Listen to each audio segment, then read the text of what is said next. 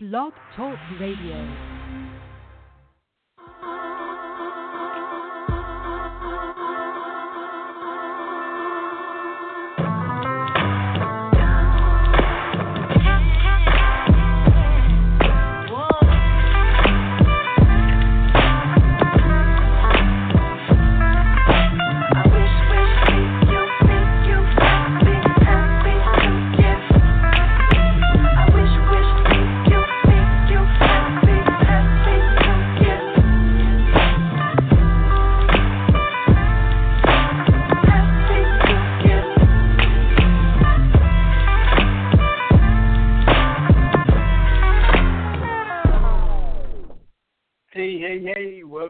Into another episode of Cats Talk Wednesday. Vinny Hardy here, outside of Knoxville, Tennessee. Got a big time jam packed show. My man Terry TV Brown joins us from the largest city in our home state, Louisville, Kentucky. TV, we come in putting the bow on another good season a little earlier than we wanted to. Um, that's of course the primary focus of the show, and we'll talk about a lot of other things as well. Variety of topics.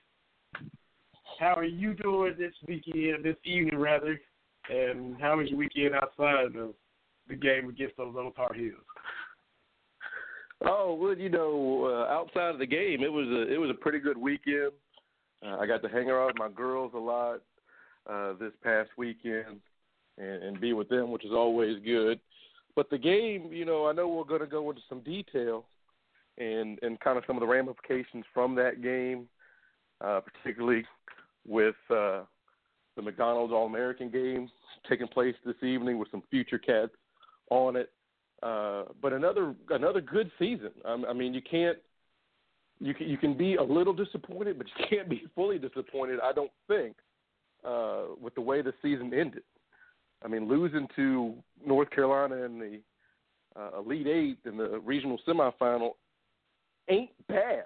I mean, it's it's not bad by any stretch, No. but but we uh, I know you've seen it, I've seen it. Some things that have kind of taken place afterwards uh, that have kind of I think gone a little too far, but uh, but a, a, a good season, and well, I know we'll get into it. I don't want to step on too much, but uh, but no, I'm doing good. Had a good weekend. Yeah, and we have just a preview kind of what we got on schedule on tap. We'll talk a lot about the game, the Elite Eight, and I'm with you. 32 and six is Kentucky's final record, and I mean another 30 win season. Only six losses, and if you go back to the slump they were in when they were, you know, losing three out of four, and getting blown out against Florida, and, and having trouble stopping teams from, you know, straight line drops to the bucket. You can you could probably envision double digit losses at that time, just until you like, are they gonna? And we know that they have definitely turned things around, but at that point, you're like, wow. And then you know to go on a 13, 14 game win streak, and, and like I said, 32 and six, you can't ever, you know, look down at that or, or sneeze at that or scoff at that.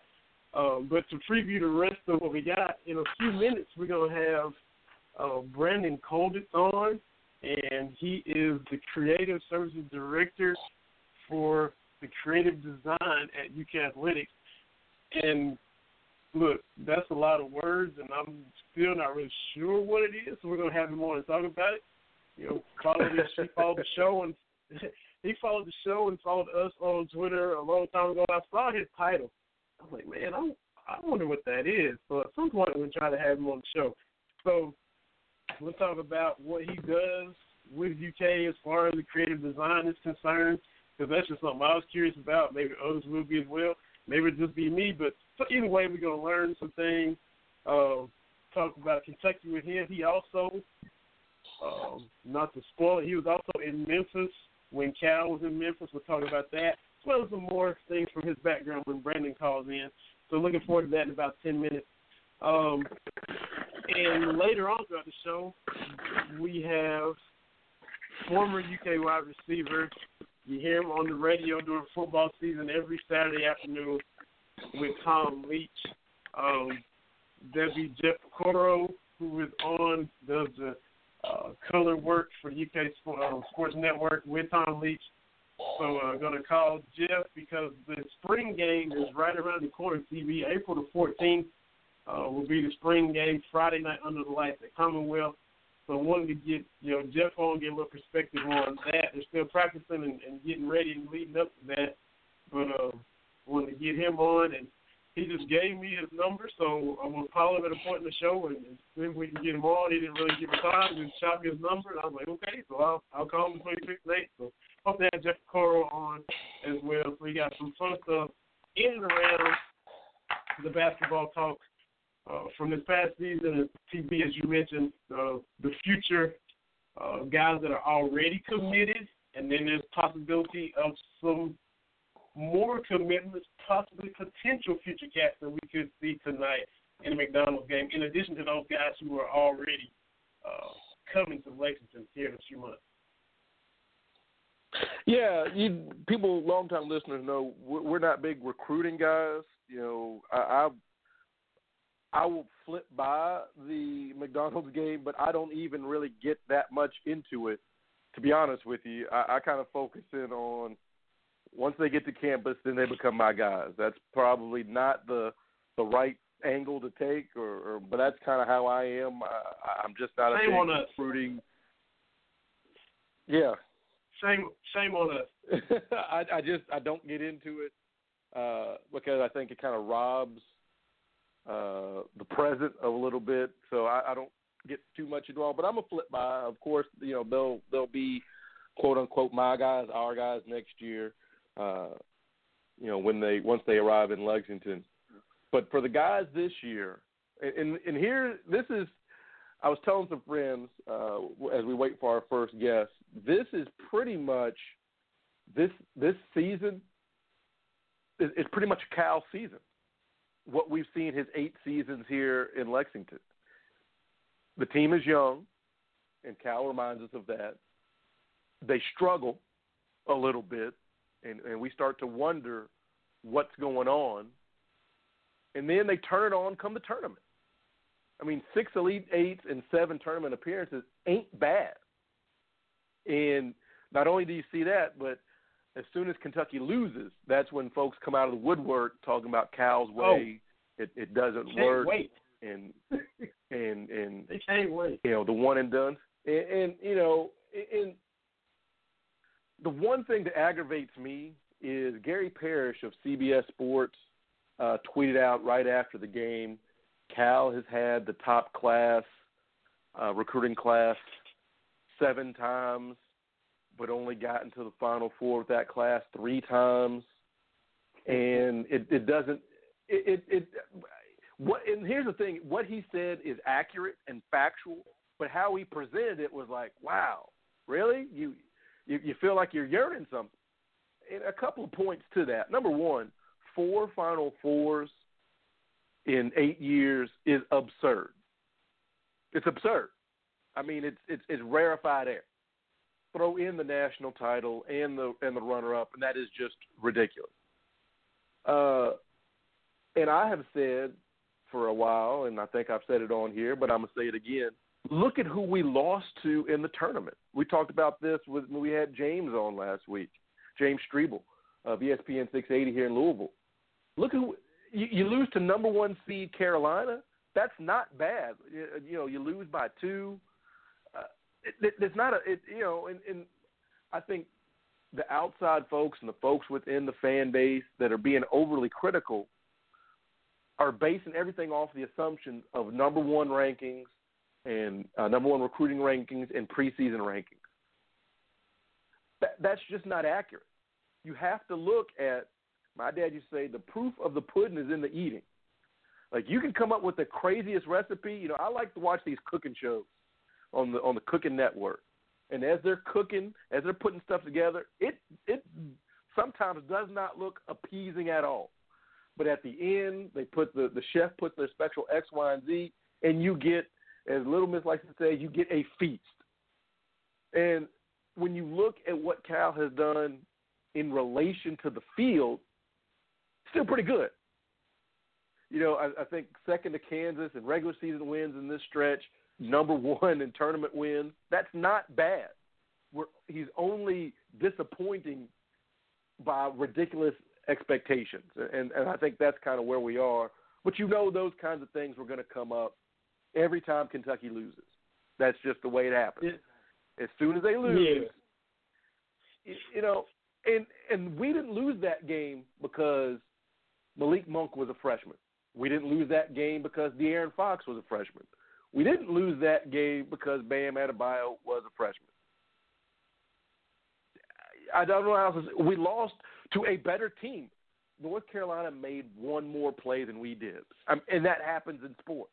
I don't care if you've got seniors, juniors, fifth year seniors, transfers, freshmen, eighth graders, whatever. Those kind of games happen. We have two really talented teams, and it's like every loss is an indictment on Cal's system, and I think we reached the point of absurdity on that. Yeah, and, and you uh, even back before March, you know, it was, you want Kentucky to, to win it all every year. That's not realistic, but I mean, you know, your heart hopes for that. A successful season in my book was still, you know, like we always talk about how hard Final Fours are to get to. We know the history at UK. We know what banners get hung for, and I get that. But I still said, you know, a Elite Eight will still be a successful run with this team. When the brackets come out, you know, I took a little flack because I, I just I couldn't see Kentucky beating North Carolina a second time. I, I picked North Carolina over Kentucky in the regional. That's what happened. We saw how close the game it was. We saw how close the game it was in December. Kentucky winning by three on a shot where they made one more play to North Carolina. The script gets flipped in March.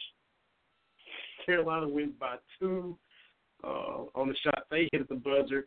Uh, few were, you know, most would think Carolina would be a slightly better team, uh, especially with their size and things like that. If they were to play ten times, Carolina probably wins six, but it's, it's very close, as both games uh, indicated. Both games, you know, were evidence of that.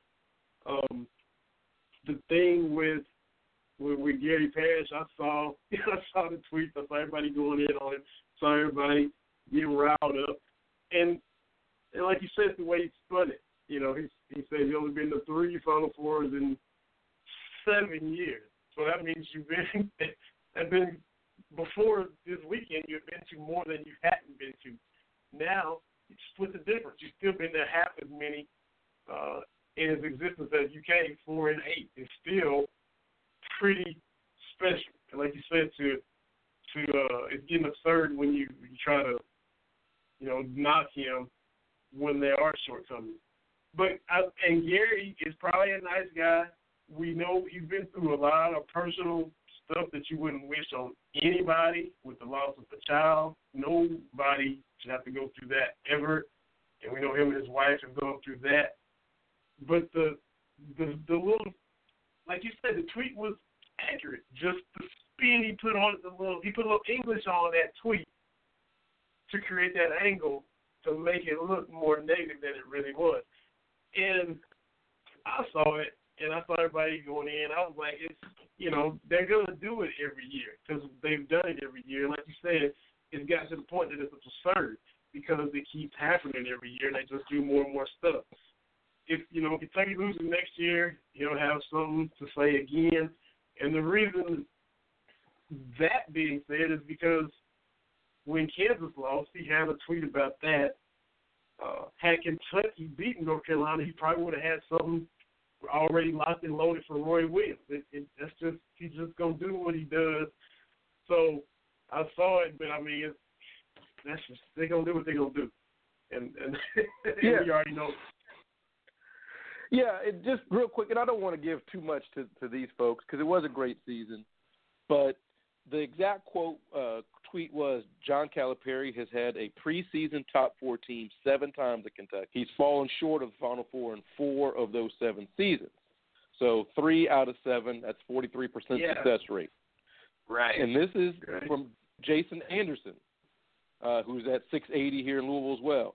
Cal is three of seven with that criteria. Every other top four preseason team is six of 25, which is 24%. And I'm not a math major, but a 43% clip is better than 24%. Duke specifically, one out of three.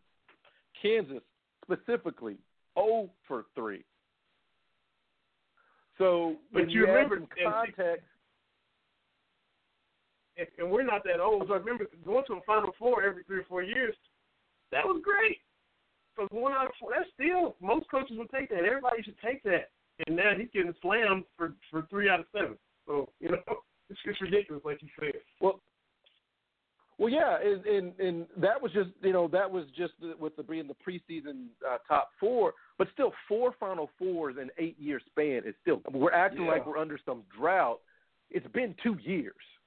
I mean, it. it I mean, it, we just were thirty eight and one two years ago. So, uh, and the one thing I've always said about Cal and his teams, sometimes you have those years where you think, okay, this team didn't live up to what it was supposed to do. Like this team, you, you, you think they left a little bit in the tank. With Kentucky and Cal, I don't think that at all. I don't look at that North Carolina game and say they were holding back. No, when you talk about where they were in January, I didn't think they had this in them. And I think I was right. one of the most positive people. I was optimistic, but I didn't think they had this run in them. When you look at what they did, okay, Wichita State was a tough, tough game. But UCLA, North Carolina, back to back, if you win those two games back to back, you should get a title just on merit for how good those teams were. So yeah. Uh, you, you you can't really be disappointed. I mean, I, I think you can. Okay, yeah, we could have won, but, but you can't say those guys did not give us everything we could have asked for. And Absolutely. outside of the disastrous 2013 team, I don't think, and even that team, I think as flawed as it was, did the best they could. Um, yeah.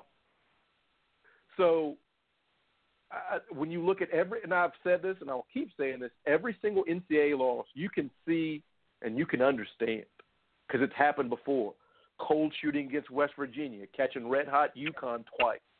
Uh, I mean, you can understand losing Indiana last year. You can understand losing North Carolina this year. Am I excited? Do I want them to lose? No, but I can understand it because here's the thing: as we'll find out by looking at the McDonald's All American game tonight, we're going to be back in the mix. And really, from 1998 to 2010, all we really wanted was to be back in the mix. We remember those Billy G days. Yeah, we're we're in the mix, and that's all you can ask for. That's right. And Cal has done it in a creative way, year in and year out, playing different styles, different types of players, and different types of teams. And speaking of creative, we'll segue right into our first guest who joins us because he is the creative services director for uh, Cats Design, the official Twitter account UK Athletic Creative Services Department. We are joined by Brandon Kolditz. Brandon, thank you so much for taking the time to join us on the show. Welcome to Cats Talk Wednesday. How are you doing this evening, man? I'm doing great. How are you guys? We're doing good. We're doing good. Like I told Terry, and like when I talked with you yesterday, you know, you followed the show and followed us on Twitter, and I saw your title, you know, Creative Services Director for you know UK Creative Design, and I was like, I, I wanted to know what that was. I was curious. Wanted to bring you on the show. You were like, "What for?" And I was like, "I just want to know kind of what it is." So tell us a little bit about it, enlighten us, or put it in layman's terms where a little bit like me can understand what the Creative Services Director really does for UK. Yeah, so we actually have a whole department, the Creative Services Department, that uh, it used to be part of multimedia, um, but we kind of changed names here as as things geared toward more uh, being online and, and social media and, and all that kind of stuff. And so I'm actually part of a department of, of three full-time staffers. Um, I, I'm the creative director, uh, but there's also Craig Hornberger, who's the senior creative director who's been at Kentucky here in, in uh, that role for the past 12 years. And then we also have uh, Matt Taylor, who joined us from Chicago just a little bit after I did, um, almost two years ago. So the the three of us, we we kind of do maybe about 85 to 90 percent of all of the visual identity that you see for the UK athletics department, from posters to um, social media graphics that, that go up to post game graphics to media guides uh, to billboards, ribbon boards at the stadium, all of that kind of stuff. We we kind of team up and, and divide it up and and just try to promote the, the student athletes in in that way. Like the, the things like you said, the posters before each game, you know, a player is on the program, or like you said, a digital version of that. So you guys do actually design what we see, and really don't even think twice about before each game as fans, right? Yeah, I mean, I look at like social media as, as a place where you know graphics are going up constantly, and and so I mean, what what you're trying to do is you're you're trying to grab someone's attention for for just a split second, hoping you know they they stop and, and look at the information and stuff like that that it catches their eye. Uh, but social media, you know, Twitter and Facebook and Instagram, all of that has, has just changed the landscape for that kind of stuff and, and created a, a big demand for graphic designers in college athletics as they they try to promote their product, try to hit recruits, try to hit fans, and, and you know, try to try to get people to to come to the games, to know what's going on. Um, all of that is is such a visual thing, and, and people are are going. Uh, you know, it used to be where uh, people maybe didn't look at graphics as much, but nowadays it's all quick hit things where people don't even read things anymore. They're they're looking at, at the pictures and visually getting the information, and, and that's what you're you're trying to capture. So with Brandon Kolditz, Creative Services Director uh, for UK Creative Design, on Twitter at Brandon Kolditz, and for UK it's at Go Cats Design. Check out both of those Twitter accounts. You mentioned that you have a couple of guys with you there on staff do you all split everything by three, or do does one guy focus on one particular sport or two, and, and each of you kind of attack different sports? How do you divvy up the workload? Yeah, we split it up kind of by sports. Uh the main sports that that I handle um, are football, baseball, women's soccer, um, men's tennis, women's golf, swimming and diving, and and then camps uh, for all sports. And uh, Craig, our, our senior director, he's the one who handles most of the basketball. But but when we get into like the postseason, like like we just got through, you know, it's kind of all hands on deck with, with the demand of so many different things need to be pushed out in such a timely fashion.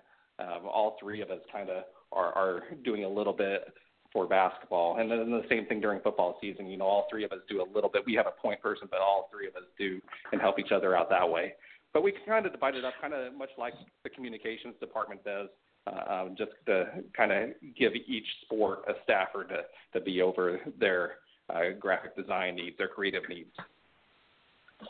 I'm looking at the Twitter account for GoCats Design right now, and it's it's a uh, De'Aaron Fox, and you know he just had a 39 point game, and then we see Michaela Epson, Evan Acature, then there's you know uh, retweets from gymnastics and golf. It's it's constant from this Twitter account, Go Cats Design.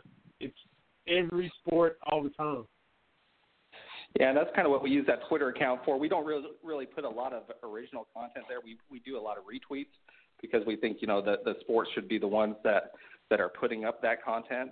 Um, but we use it more as as just a like we have a lot of other designers from pro sports to other college athletics and stuff who follow us too for examples and ideas and that kind of stuff and and, and just to kind of go to one source to kind of see all the different things that that are being produced. I mean, it's crazy right now the the demand where a lot of the football programs are looking at creative services and getting their own people just for for football. Um, I know the University of Texas just stole two of uh, Alabama's graphic designers for football and took them on, and, and all they do is, is football. Two full-time people, so it's it's getting more and more of a, a demand, and especially for you know the football programs. It's more about um, getting in the hands of the, of the recruits and the team at Recruiting Edge and and what people perceive of a program. Um, they're usually looking through their social media accounts, and the quality of that that kind of stuff can change perceptions. TV, I, heard, I think I cut you off, man. I think you were about to ask a question too. Well, Brandon, uh, uh, again, thanks for coming on. But having gone to a couple of games, I went to the uh, uh, uh, NCAA tournament games in Indy, and the the postseason uh, program, not program, uh, media guide. It, it was fantastic. It's it's eye catching, and, and and see it kind of in comparison with some of the other programs that are there. I mean, you you guys are putting out some top notch stuff that's really eye catching, and and I know that's the the goal. I mean, what kind of things do you try to hit to to really make UK stand out?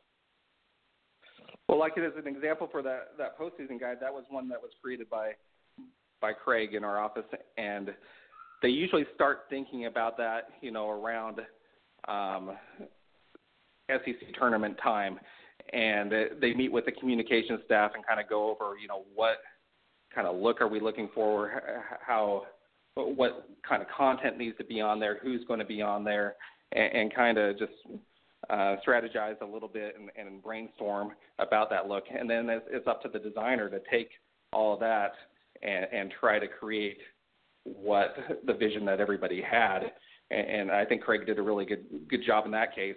And all he did was was the covers, um, but then you got the communication staff that works, you know, a ton of hours putting together all the content that goes inside. And I think they they do an excellent job of of finding all the different nuggets and, and visually too making it look good as you're going through it to set it apart from from some of the the other opponents. Yeah, and, and one thing I've noticed it's it's so uniform across the sports. Like, I mean, you you just know when you're looking at something UK, it it's something for UK. You might have to get a little closer to see is it baseball, football, but there's like a uniform look to what you folks are presenting, which I think is is very very nice and and streamlined. Well, thank you, and, and that's part of our task too. Is is you know we brand standards are are very important as you're trying to brand and, and sell your brand, and I think the University of Kentucky, you know, athletics has a great brand, and, it's uh, world globally known. And, and so we, we just have to take those marks, you know, between the, the, the logos and and, and uh, the fonts and the styles, and, and try to keep it so that you know that it is Kentucky. Uh, I mean, every sport I think has a, a little bit of a different feel, but there's still some enough similarity that that you know that it's Kentucky and, and it reads Kentucky in UK. Talking with Brandon Kolditz, Creative Services Director for UK Creative Design. Now, you mentioned in, at the outset, Brandon, how you guys are kind of set up at Kentucky. Um, and we look at, say, other sports, look at, you know, football in the SEC. Everybody's kind of set up the same with their coaching staff, with the facilities, with, you know, the way they do things throughout you know other universities as far as they do creative design? Are they kind of set up the same way as you all? Is there kind of a, or is everybody kind of still getting into it, or is everybody kind of at the same level and and the way they go about doing the creative design for their respective universities? Um, I, I think Kentucky in the past, uh, like I said, I got here about two years ago, and Kentucky has had three full-time designers in their graphic or in their athletic department for quite a while, which was you know far and away ahead of the curve in, in other athletic uh, departments. But but you're starting to see more and more of it. Um, every school, every major Division One school has at least one graphic designer in their their department, and then you're starting to see you, you know it branching out a little bit more, where where the there there may be a, a general uh, creative services person for the athletics. There may be one also in that, that department for football, maybe one for, for basketball, where it's starting just to be more, even more specific than it is now.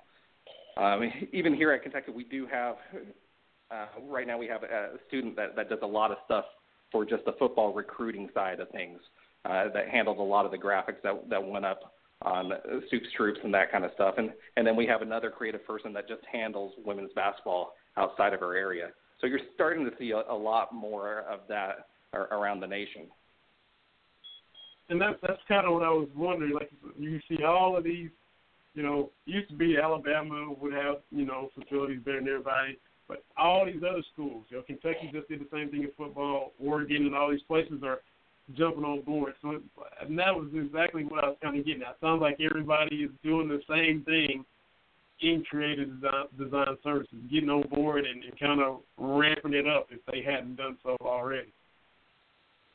Yeah, so exactly, it's just like that. So so now it's like wondering, okay, how what can we do to to keep setting us apart, you know, and and and that's kind of things that we talk about as a staff and stuff, is looking in new areas. Um, one trend that's been growing more and more are motion type style graphics, um, GIFs, those kind of things on, on social media where there, there just needs to be some movement. And so you're involving a little bit more skill set, involving a little bit more of the video department even on, on some of those things. And, and so it, the landscape is changing all the time. You know, I have no, no idea where it's going to be from five years, but I, I, I know it's going to be probably way different than it is even now with just the way technology changes and, and the, the way that, that trends seem to go. Yeah, that's, that's why I appreciate you coming on and just shedding some light on it for us. That's, I was just curious, and I and I just wanted to have you on and ask you, and I definitely appreciate you doing it. Another thing I got to ask too, I'm not really throwing curveballs at you because I already told you I was going to ask you, but on your, you know, at Brandon Kolditz on Twitter, you know, said you're a BYU and Memphis alum. And you said you were in Memphis the same time Cal was in Memphis. Uh, what was that like, and were you really surprised to see the reaction that we kind of thought he would get when he went back this past weekend?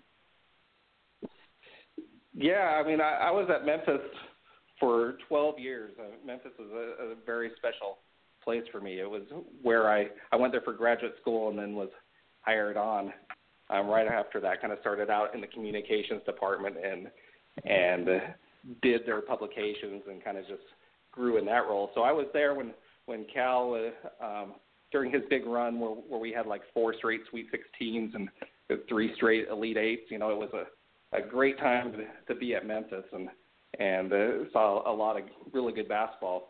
So I, I actually got to go back um, this past weekend to the regional.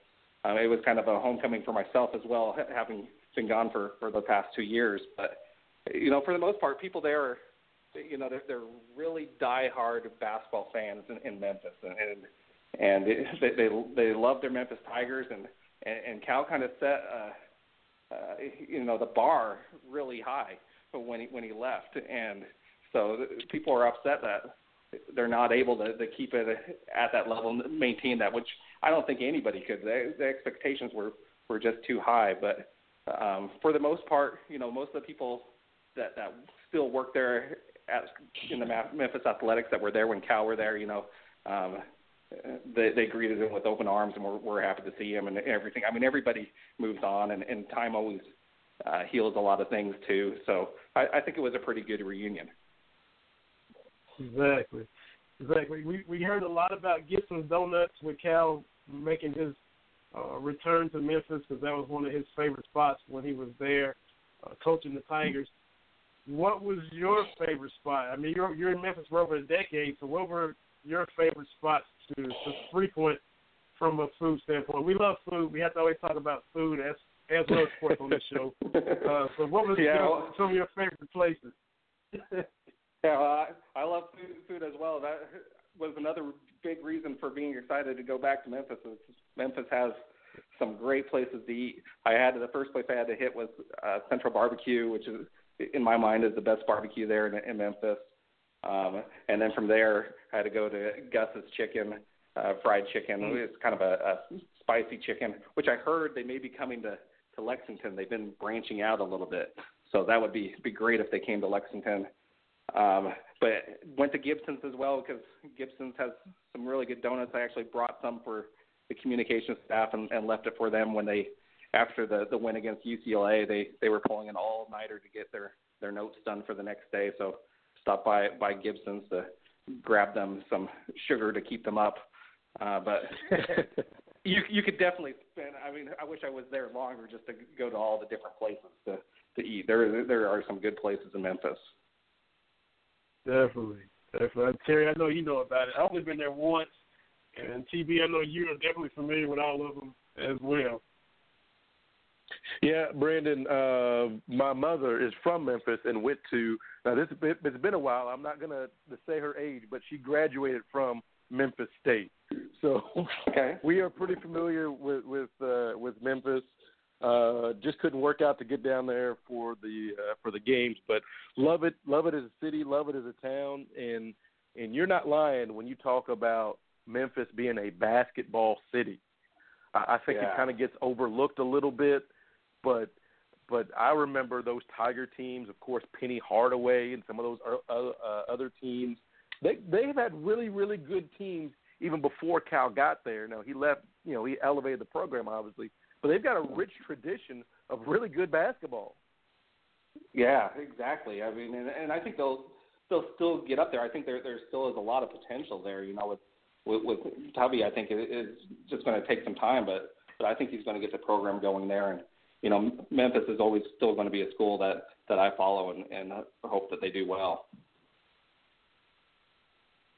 I got one more. This is kind of a curveball, Brandon, because I didn't mention this, but it's you know it's like not like it's going to shock you, but on it does say that you're an Idaho native on your Twitter profile, and I'm I'm like a big geography you know nut, love the states and capitals and cities and all that, but I honestly could not come up with another city in Idaho outside of Boise.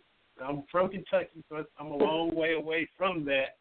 But you know, Boise, when you, what I'm trying to get you, I guess, you know, when think about Boise, Boise State football is on the map. Idaho potatoes. That's just a general tourist type perception of the state. Give us some other nuggets about Idaho that we we don't know about.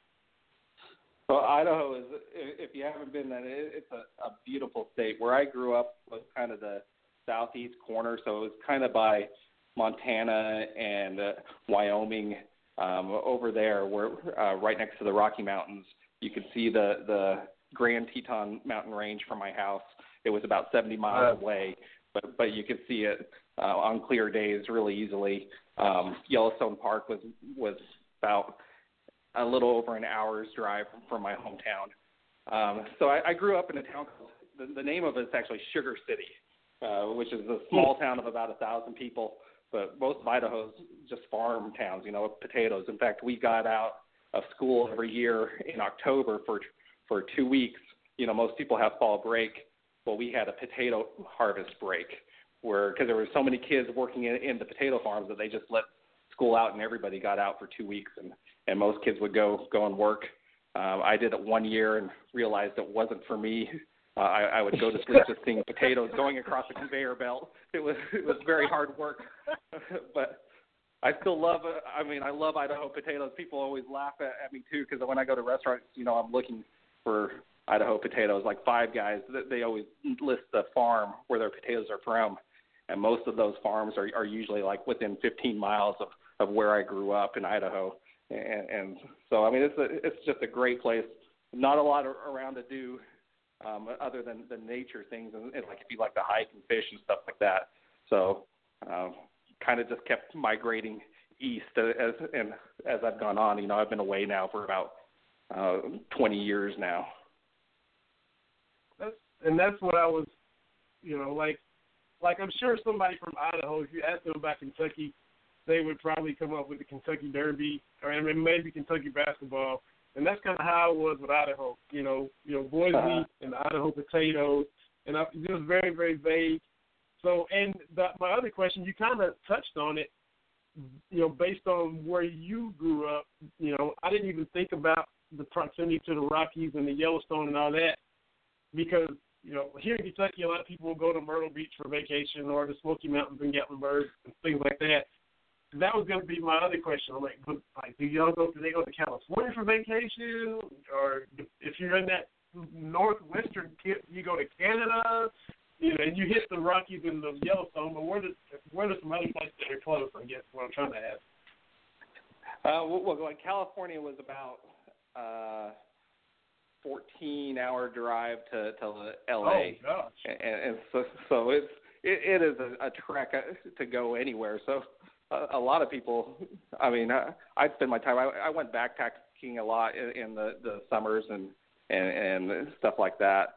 Um, Salt Lake City is was not too far. It was about four hours from where I grew up. So, but Okay. it was like a real treat to go. Like I, I grew up a big baseball fan.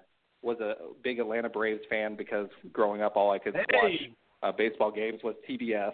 So, so grew up a, a Braves fan and uh, in Idaho, and and the closest major league team was at the time was Seattle, and that was like a 15 hour drive.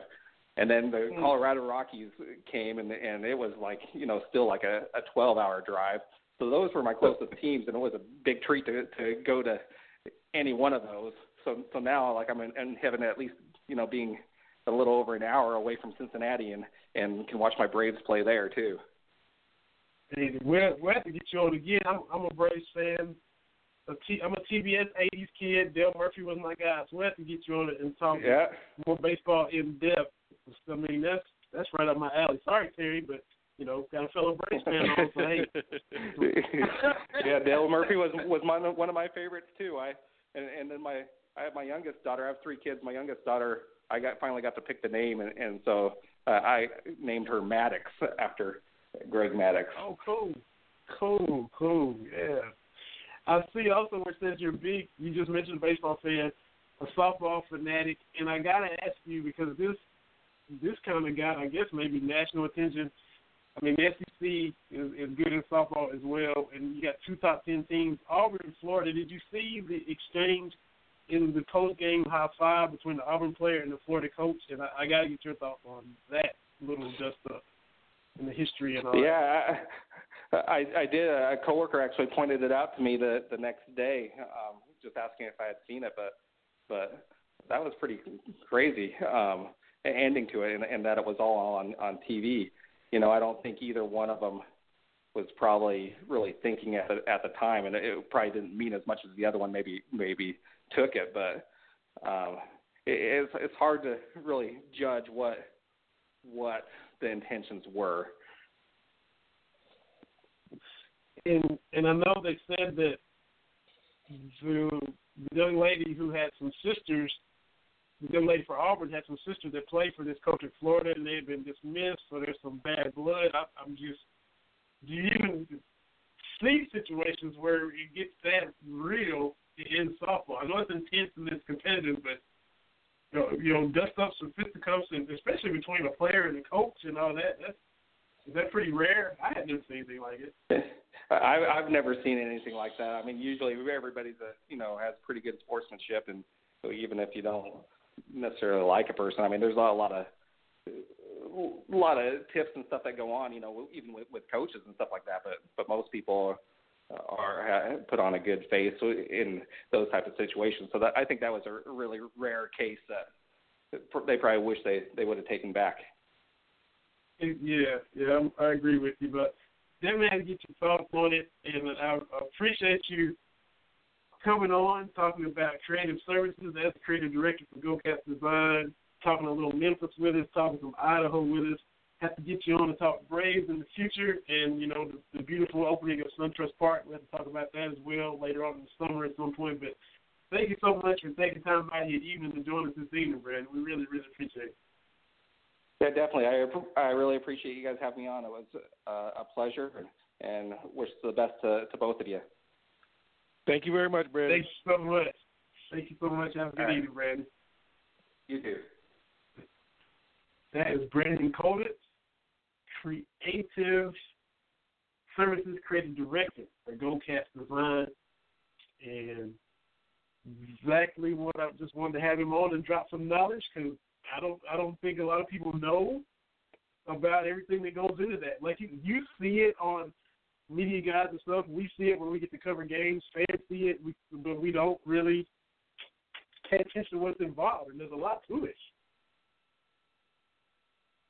Yeah, and and and really, um, you know, I've had the uh, good fortune of being able to get the media guides, regular season media guides, last couple seasons, and the postseason guides uh, this year. And, and I, I think when you go to Rupp and you get all that stuff, and you think, oh, this is pretty okay, you you become become kind of numb to it a little bit. But then you see what they do in comparison to other schools, and you're like, oh, okay, this is this is these are really really nice.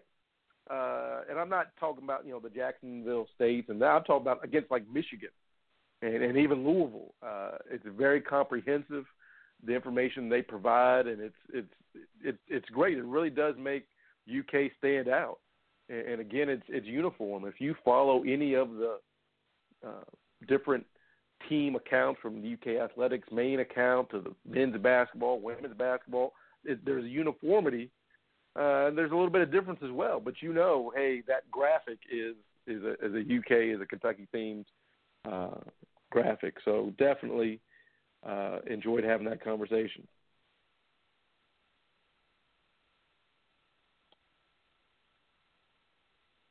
Are you there? Yeah, uh, my man, hit the mute button. I'm sorry. I said, um, I was just saying that to go along with what you were saying, it's not something that's just thrown together.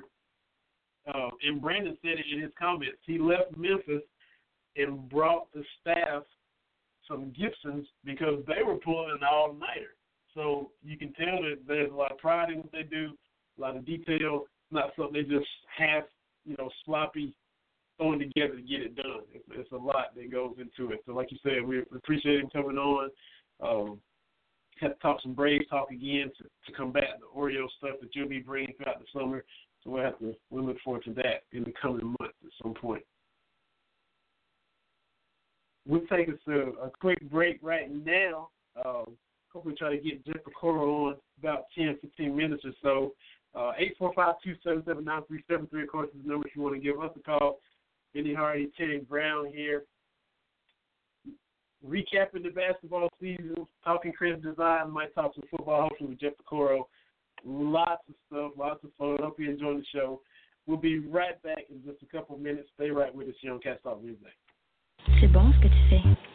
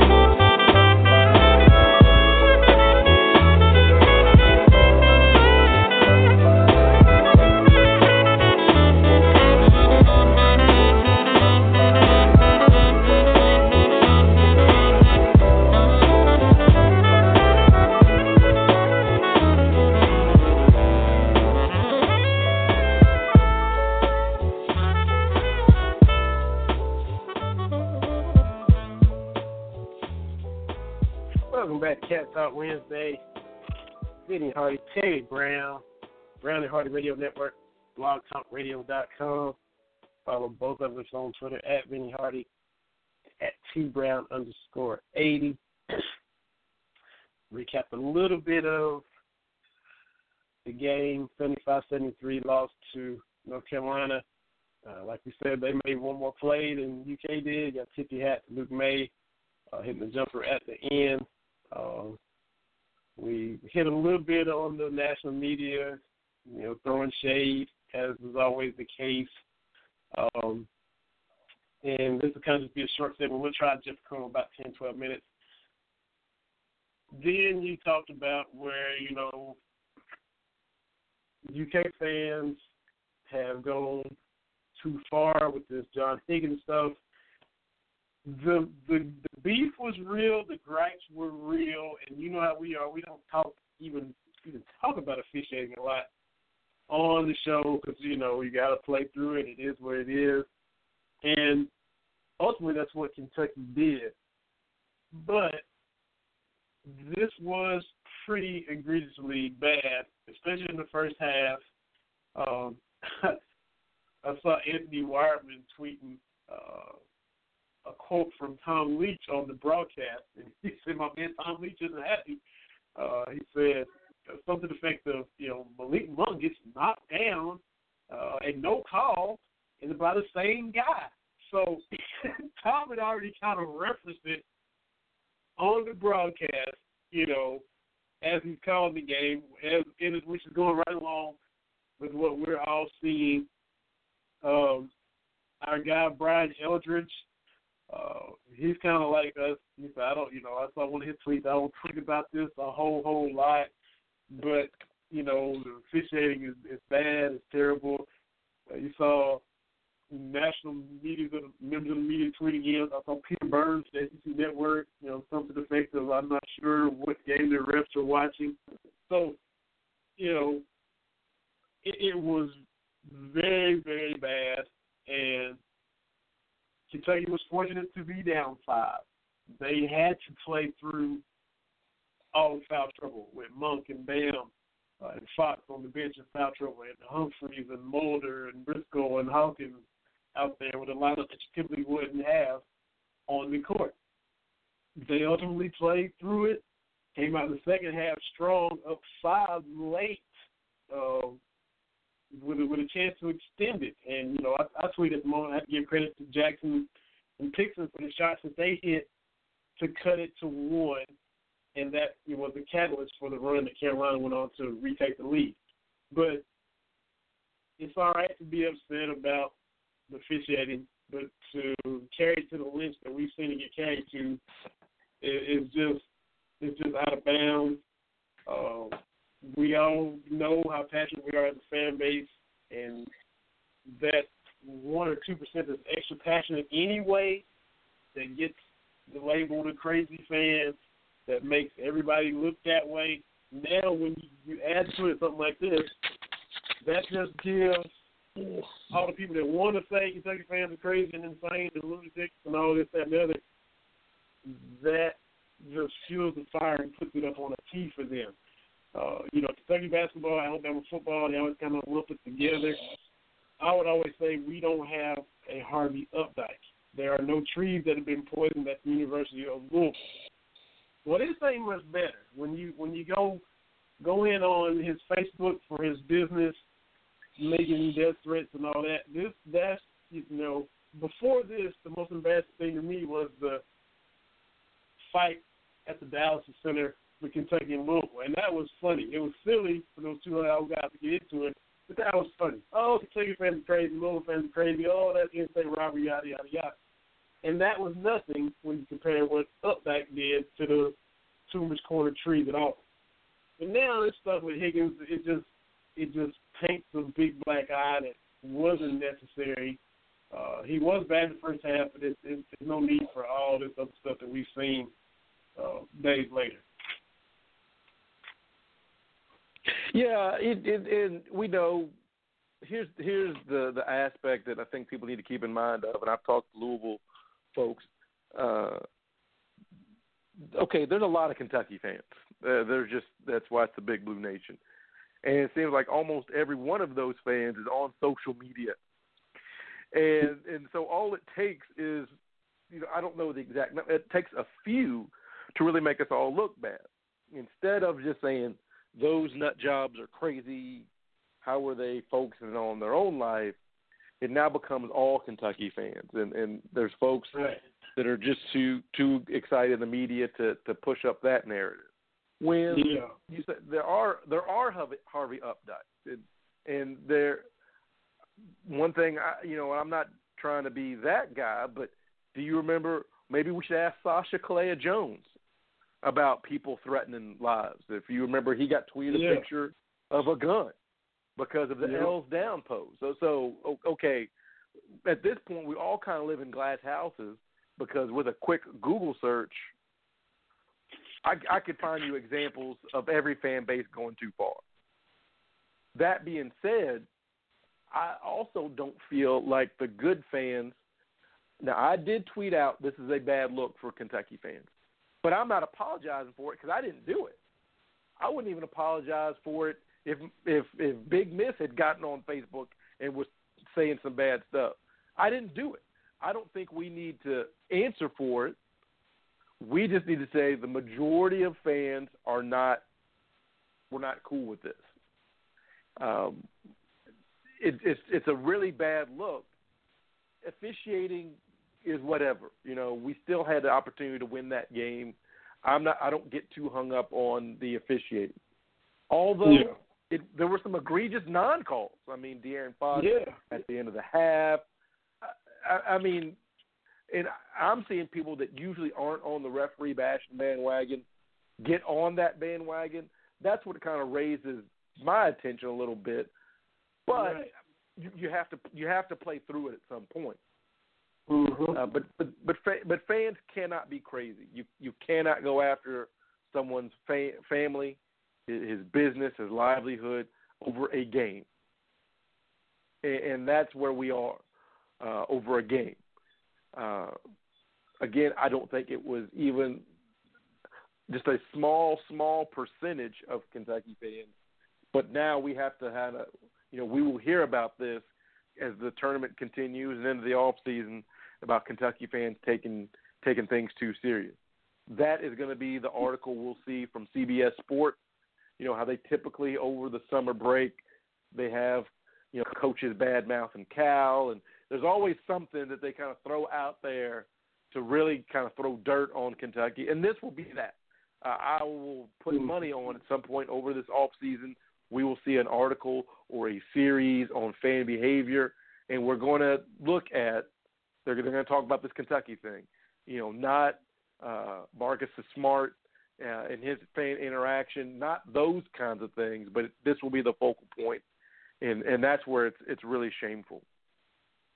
Yeah, because we're the most recent fan base to to do that. One of Kentucky's fans, like you said, more Kentucky fans anyway, so it, it's going to get magnified even more. And right now, we we don't deny that all these others happen, but right now, with everybody short attention fans, ours is the most recent case of stuff getting out of line. So we going we got to take all the finger pointing for the few that did that, and like you said, glass houses. But that's that's where we are, unfortunately. Um, and, until it'll you know everybody moves on to something else. But um, I'm with you. The the refereeing was uh, you know, when you kept seeing all these other people talk about it, you're like, oh yeah, it is, it is kind of bad. The goaltend on Bam was one that was, you know, it looked like it was had fallen off of the cylinder. There was one call that I even tweeted. Donnie Calkins like got in the rebound, got hit in the face, and it was almost another egregious non-call. A ref that wasn't in the area had to like come all the way across the court to make that call, and I'm like, wow, you know, he had to come all the way out of his area to make a call of him getting hit in the face and knocked down. So it, it was a, a rough first half, and and it kind of leaked. Like when we had him on the show, you asked him, you know, did he come close to, you know, saying some words he shouldn't say? Uh, I think it was for like the Bluegrass Miracle when LSU beat Kentucky with Nick Saban. I think that's what it was. And you end up saying something like, "Well, if you if you're not gonna use some bad words in that situation on the air, Tom, you're not going to." And so, as, as professional as he is, you know, he was still letting it be known that this guy is is not having a good day on the air and even on his show on the past couple of days. But that's still not saying everybody just go and and blast his Facebook and his business and put that stuff out there. But like you said, when everybody, people who normally don't say a word about it, are, are really chirping about it, then you know it's got to be bad. Well, and here's the thing about officials, and you can look at uh, different. Uh, you you can be a very good official, but for whatever reason, you you carry you're carrying some baggage into the game, like like Joey Crawford in the NBA, who, who who famously, you know, threw Tim Duncan out for uh, laughing on the bench, essentially, and was still allowed to do, uh, you know, still allowed to do uh, Spurs games. I think when you look at Higgins, and I think he of the of the six losses in the tournament, I think he's officiated three of them. I, I believe that's what I saw. And and games just in general that he officiates, our our winning percentage goes. You know, it's usually seventy plus percent all time on average to all of a sudden in the forty percent range. That's an issue. And you know, there's other officials out there. I think Roger Ayers, Cal has gotten 12 or 13 technical fouls, and he's given eight. I mean that. Look, I'm not saying officials get biased, but you can just look and say, what is? There's something going on. So I think that's something they need to look at. I think we should have full time officials. Uh, I think that's something we need to go to. I think there needs to be some some standardization. Uh, I don't think you should be able to, uh, you know, do as many games as you want. There should be structure uh, to that.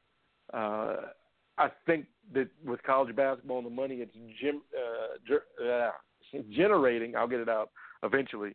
Uh, I think it's it's it's it's it's time to become more uniform on the officials and, and their expectations, and we should be able to ask officials questions. I think that that's we're past that that point of the officials say, you know, they make their calls and they go about their business. There needs to be a little bit more of accountability. I don't say they need to do full press conferences, but there need to be one pool reporter that gets to talk to the officials, particularly after tournament games. Yeah, yeah. I mean, uh, as the points have been made, everybody else does. The, the coaches do.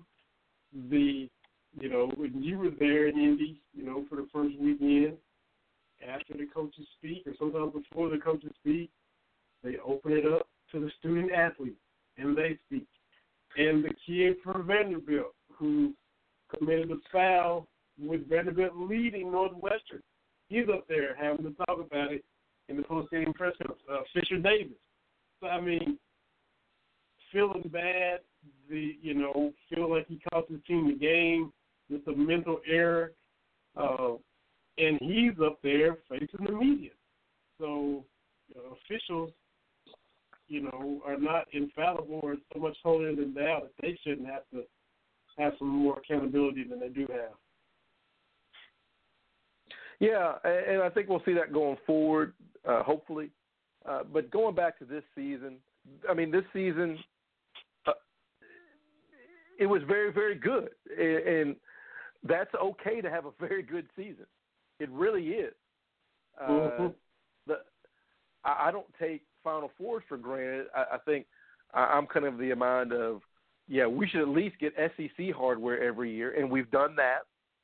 You know, we we we, even though it was a little rocky with a couple losses that, you know, we probably shouldn't have had some close games, but we still run the SEC. And as we see uh, in the tournament, not as bad as we thought. Yeah. Uh, SEC, you know, and I, as we talked about this a little bit with, with James last week, but when you see, and I'm not really one much for for conference SEC SEC, but when you've just had a conference that has been just so maligned for so long, perform the conference that folks were saying was the best ever, I think that's something to be said. Look, I know we got put out by an ACC team. I get it. But the weird thing to this conference realignment is now you got ACC folks kind of laying claim to the Louisville's 2013 title and Syracuse's titles. No, those don't count.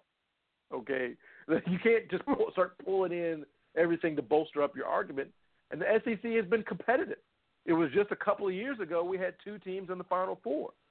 My thing is this: I've tweeted out, I've talked about it. Look, when you look at college basketball, it fluctuates. One one year, this conference is a little bit deeper uh, than another conference. But for the most part, you have one, two, maybe three really, really good teams that can contend for a championship.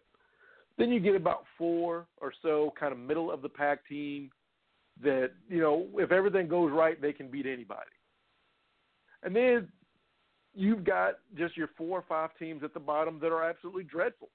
And I think you see that when you look at all the different conferences.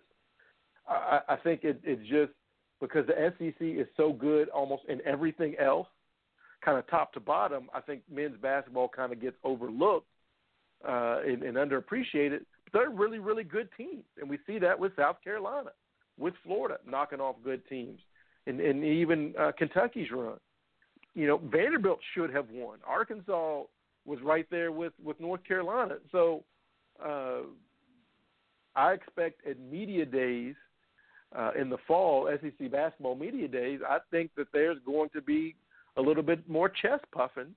That we're not as bad as you think, and we're getting better. Um, I I said to some Louisville folks, I said, you know, when they talked about the stretch that Louisville had to play in the ACC. Get it? It's tough. But I said once you get into conference, you're just beating up on each other. And if if it takes if one team is overinflated, like you know, uh, like Duke, I will say this year, well, we had a very high appreciation for them. And if you know a three and ten uh, Miami beats them, then all of a sudden we say Miami's good, right?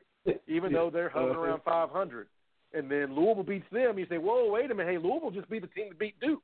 Well, if they're all crappy teams, and I'm not saying that Louisville's crappy or anything like that, but we get a lot of that, and this is the argument that people make with SEC football. Is you know we watched the LSU Alabama game that was nine to six. People say you know in the abstract, how do we know that that's good football? You, know we know Alabama won the championship, but how do we know Auburn beating Ole Miss is a is a good win? The same thing with ACC basketball. We don't really know. When you are becoming the team you're going to become in basketball, it's February and March when you're not playing other teams. That you know the the team that Kentucky was that lost at Louisville is not the same team at the end of the year. So yeah. as teams become who they're going to be, all they've been doing is beating up on conference teams but if you tell me this conference is great and every win is so much this, that, and the other, and then when they play somebody else, and here's the thing about the ACC, a lot of those games weren't even close. I mean, Xavier just they beat the tar. Who did Xavier beat? Florida that, that wasn't UVA, was it? State. Florida, Florida State. State. And and and Florida, Florida just destroyed beat, Florida, uh, Virginia. Virginia, They weren't even Yeah. particularly close. I mean, it, it Yeah. wasn't a- last second shot that put Louisville out of the tournament. I mean, Yeah. and, and and again, North Carolina didn't look great against against uh, Arkansas. So Yeah. I, you know, people, and here's the other argument that they say: well, you can't base what a, a- a conference is, or a coach, or a team just off the uh, uh, single elimination tournament. And then I say, well, wait a minute, that's exactly what you folks do when you talk about Coach Cal. I mean, this is his 430 win season. You know, regular season wins, he's right there conference championships, he's right there. But because he doesn't win the uh, championship, that's a disappointing season. So it's a lot of this circular reasoning that we kind of run into that just blows my mind sometimes. Yeah, absolutely. Absolutely. We'll take another quick break, and hopefully we'll come back with Jeff Piecoro on to talk a little bit about uh, UK spring practice and a little bit of baseball because he also, you know, covers the Reds for Reds Live and uh, all that. I mean, this man does everything, as you already know. But hopefully we can have him on our little show for just a few minutes. So once again, you're uh, watching, listening to uh, Cat Talk Wednesday, Vinny Hardy and Terry Brown, Brown and Hardy Radio Network blogtalkradio.com. Hopefully we'll be well, hopefully we'll be back with Jeff Piecoro. Stay right with us. We'll be right back.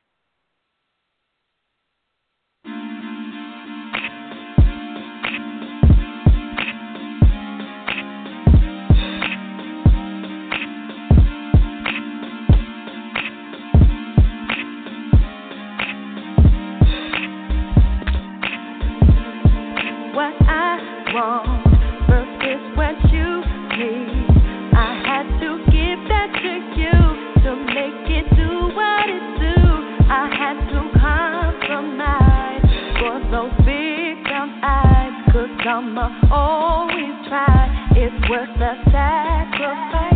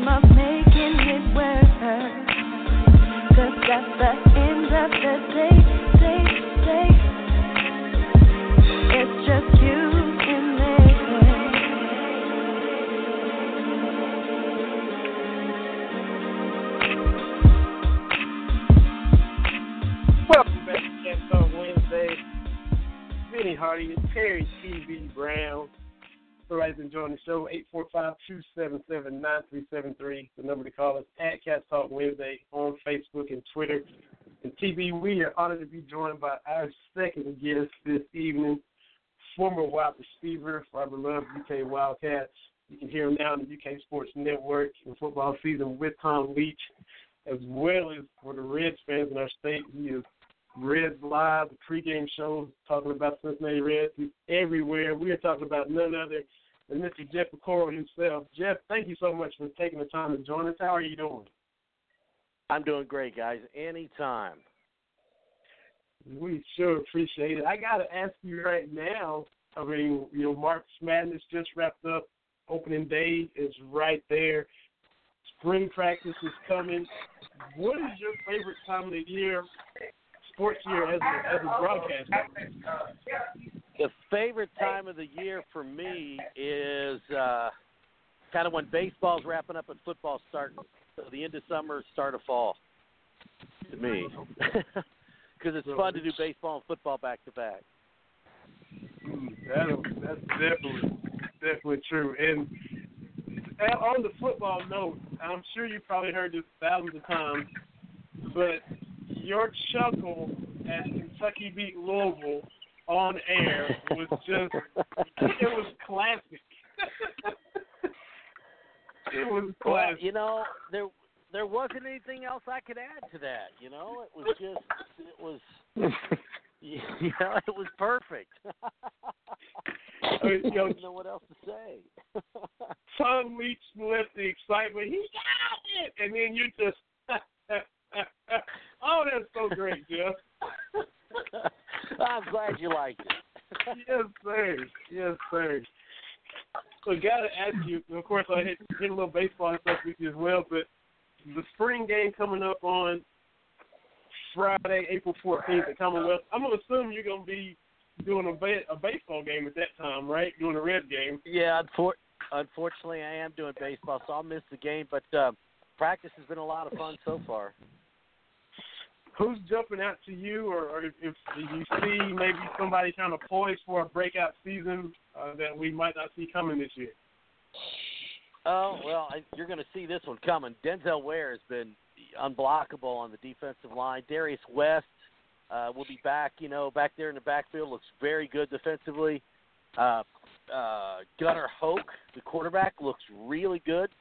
Um, he's, you know, he went through the year last year, redshirted. He's bigger, he's stronger.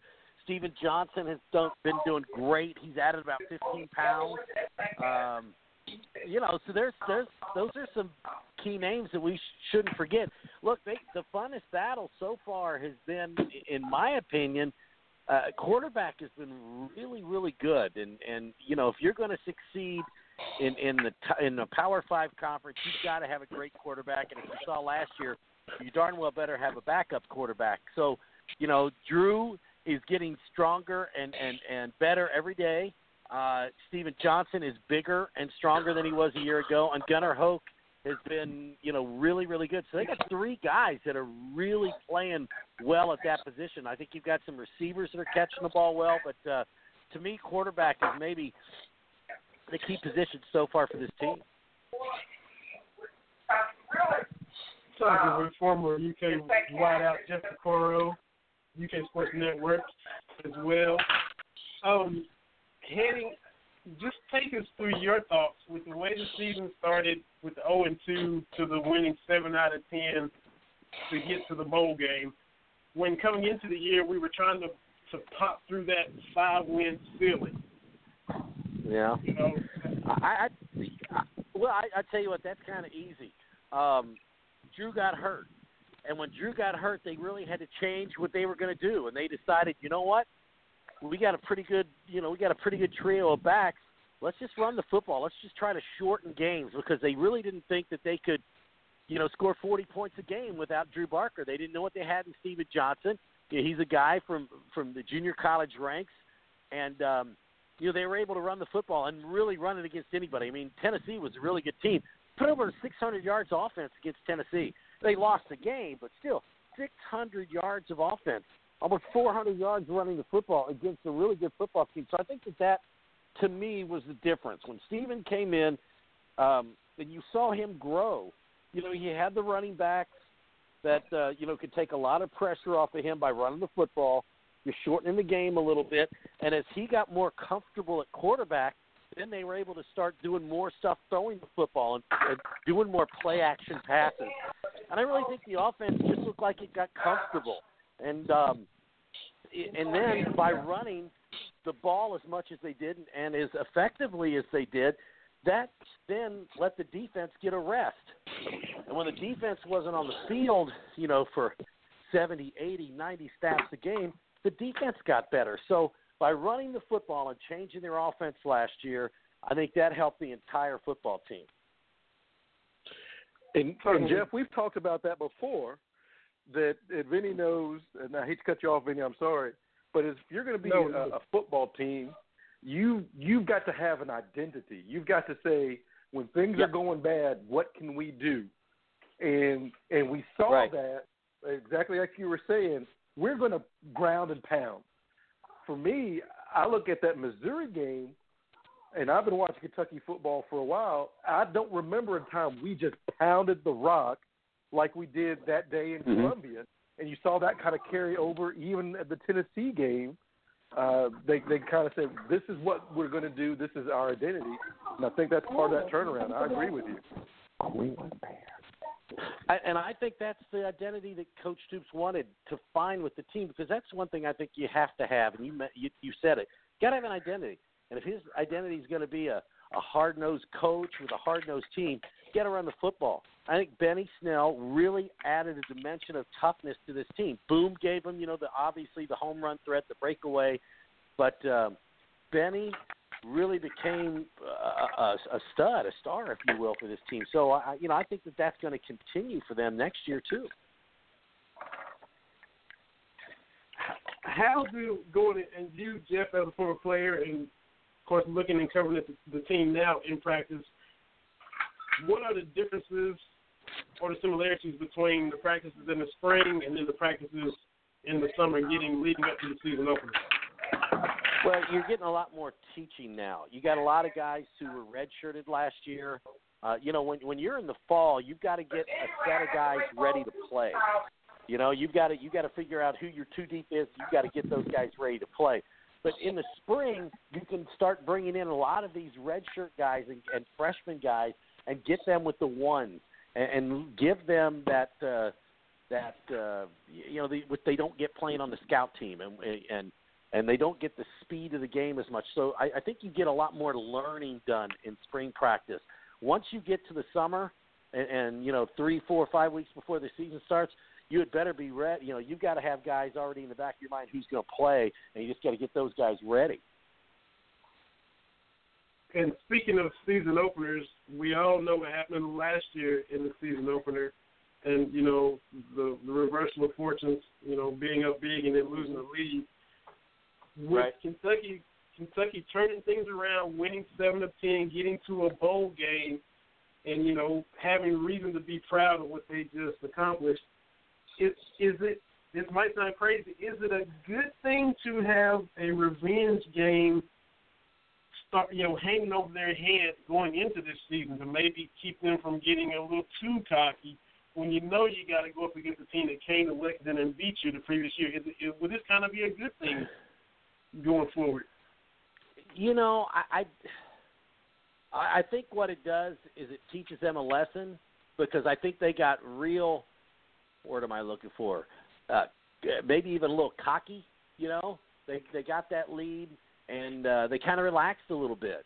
And you can't do that. It doesn't matter who you're playing. And, and I'm not a big guy about revenge games and things like that. I think you you remember things in the back of your your mind what happened, but uh, you know, to me, it, you know, you've got uh, the- the good thing with this team is you got a lot of guys coming back that were there, so they're going to remember.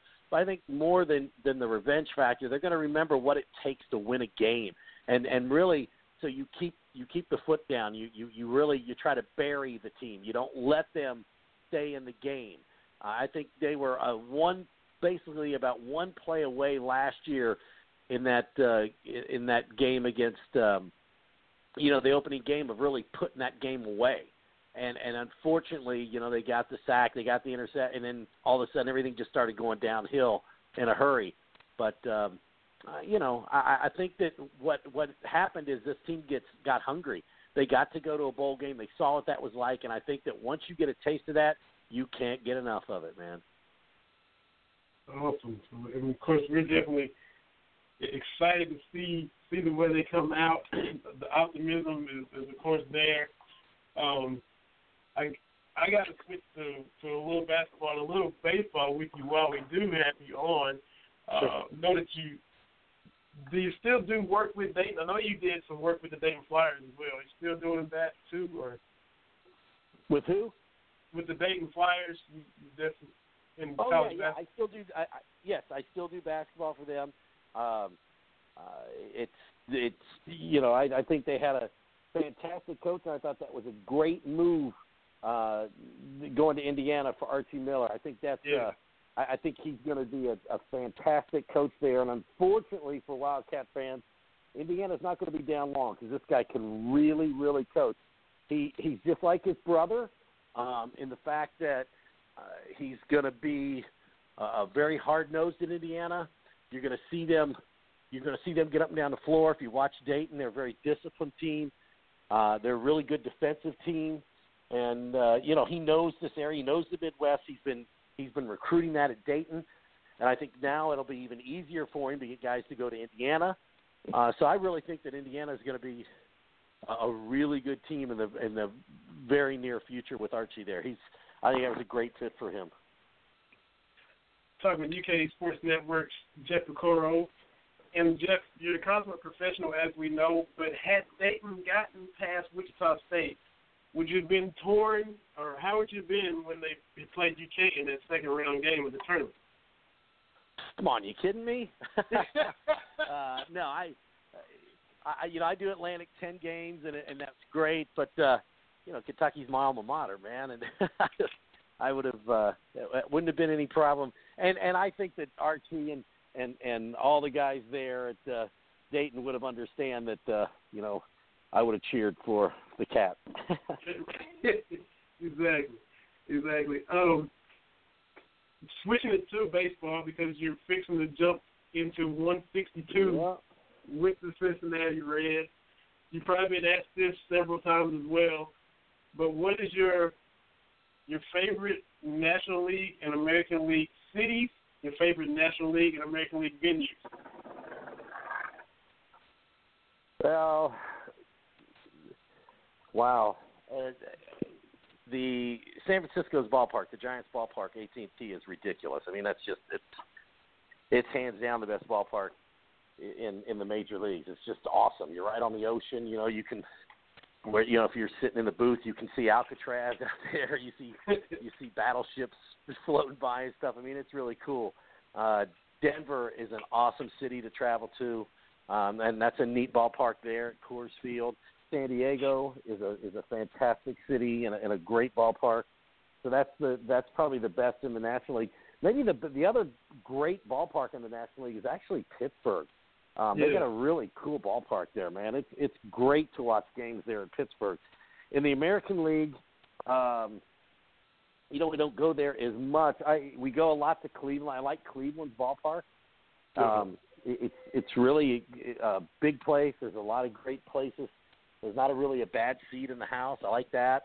Um, Texas's ballpark in Arlington is really a cool ballpark. Although it's Yeah. it's the hottest place I've ever been in my life, man. It's, it's 125 degrees on the field.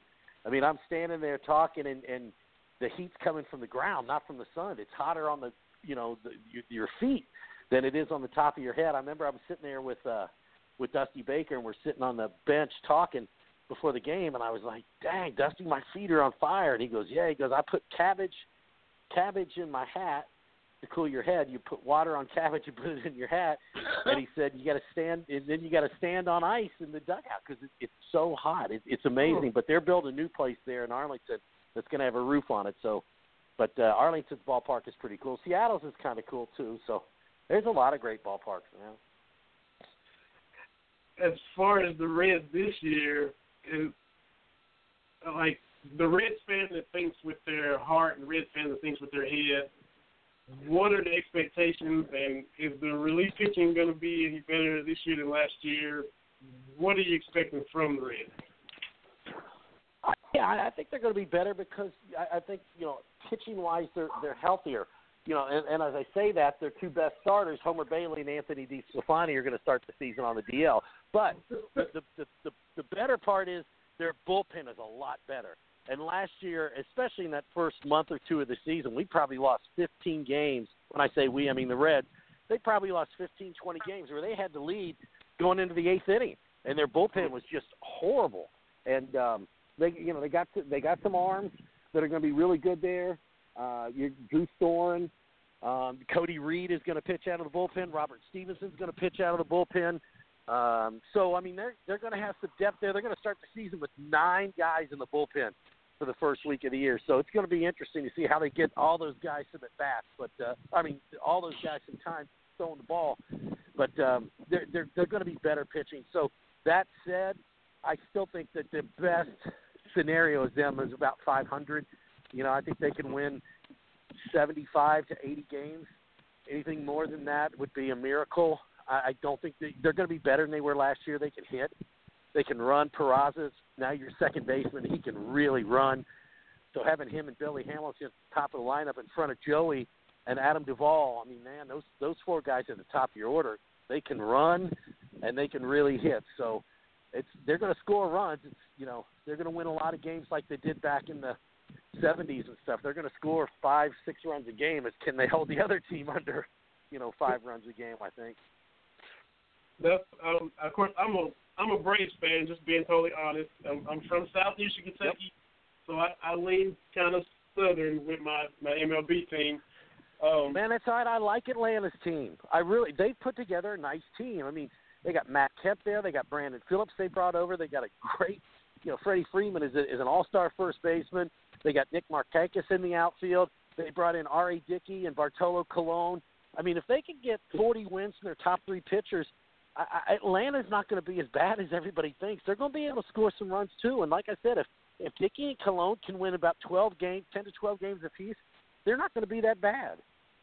if if those guys can combine to to reach either Bartolo's or RA's age, then yeah, we'll be we'll be doing all right.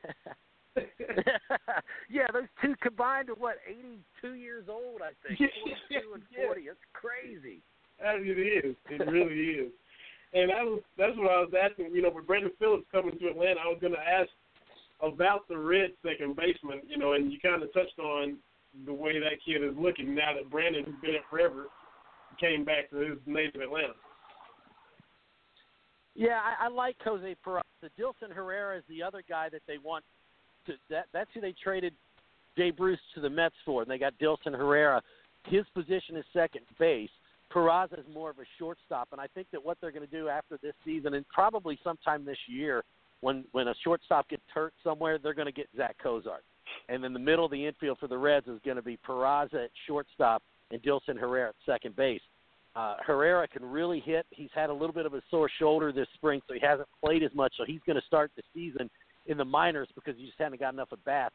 But he's got a really slick glove. But Peraza can run. He's one. He's the second fastest guy on the team behind Billy. He so he's he's a guy that is going to hit about 17, 18 home runs. He's going to steal 25 bases. He's going to hit close to 300. Um, and and you know he's he's got great back control. So the top of the lineup is going to be a lot of fun to watch those guys. TB, I've been rambling a little bit. Did I cut you off from asking just some questions, man? No, I'm enjoying the the baseball talk. Uh, to be honest with you. And he, he's an Orioles fan, by the way, Jeff. So I mean, Oh, You know. another great ballpark. I, I love Baltimore is a, a great park to go to. They got great food there. mm, That that good that's on my list to to check out this this summer. cool place, man. But Jeff, man, we just honored to have you on. And like I said in the email, uh, I think I was at the, the I covered the game at UT down in Neyland Stadium. I saw you talking to Tom Hart or something like that, and I just I was like, that's Jeff Piecoro. I didn't come up and say hi. One of these times I want to meet you and, and say hello, but I really appreciate you coming on the show for a person that you've never met before, and you still took the time to do it. I really appreciate it. Anytime. You guys got my number now, so whenever you need it, just give me a shout. All right. All right. All right, Thank thank you, so sir. much. All right, fellas. Be good. All right. That is Jeff Piecoro. See him on Red Live at Fox Sports Ohio, UK Sports Network, Dayton Flyers. So this man is doing it all. Former UK wide receiver too, uh, by the way. And just took time out of his evening to hop on the show and, and give us a little bit of, of uh, a dose of the spring game, some knowledge about what cats are looking good in practice previewed the Reds, talked a little Archie Miller going to Bloomington, and we hit a lot of stuff, and uh, that was great. So we really appreciate Jeff coming on as well. Oh yeah, it's always good. I just uh I don't think people understand the kind of work even the color commentators have to put in until you walk by and you see where where Tom and Jeff are doing football or where Tom and Mike Pratt are doing basketball and there's they've got so many notes and they they're just so into it. Uh it's a lot more goes into it than than you than you think. Yeah, definitely. I'm looking forward to going up there this Friday, well, the 14th. Me and the boys are gonna run up there to the spring game and and check that out on Friday night. So looking forward to that. And it, it's crazy that it's just a couple weeks away. It's just just insane. But we'll go back and, and keep talking some more some more basketball like we are. You mentioned the McDonald's All American Game TV that's uh, already on. Um, we got Birds and Warriors, and looks like the full complement of players from both teams are going to be on the court, so that'll be cool.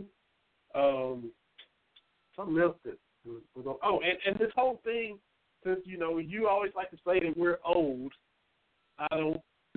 I mean, I, I don't say it. I don't. I mean, it is what it is. You're you're a few months older than me, so I'll just leave it at that. Because you know, you talking about all those all those people in your class that turned forty before you, and now you're gonna turn forty before me, so that it is what it is. But where do you come out on on the rest on the on the guys not playing? You know, we we've seen it for several years, but it's really kind of blowing up now. And then my dude James Harden's kind of throwing shade about the guys who aren't playing all their games. And, you know, Russell Westbrook is not going to come out of the game for anything. Harden isn't either. Um, where are you at on the rest? Uh, is it a new school kind of thing, just kind of like all the old guys couldn't wrap their heads around LeBron's decision? Now you got Karl Malone coming out, you know, taking shots. All the old guys going to come out now with this resting thing? Where do you come out on it? Well, here's the here's the the the the strange thing is when you think about the rest. I, I don't I don't mind it. Uh, I think I would kind of mind it a little bit. I guess if I was actually going to a lot of games, expecting to see someone play, but we've got a lot more franchises than we have in the '80s, which means a lot more travel time and you've got teams, you know, that usually uh, you try to hit a bunch of cities. You know, you take that northwest wing if you're in LA, and and, and that kind of. But with more cities, that's more places you have to go. So the games are the same number, but that travel and that travel wear and tear, uh, I, I think is a thing. Um, so I'm not totally uh, against it.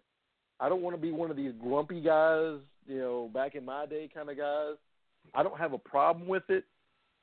It's just I don't know if you sit guys for like you say, okay, these guys aren't playing this game.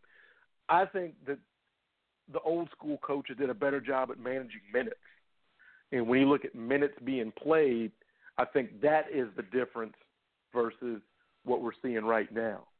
Uh, I think they're just better at uh, trusting their second and third tier guys a lot more than than they were uh, than they are now.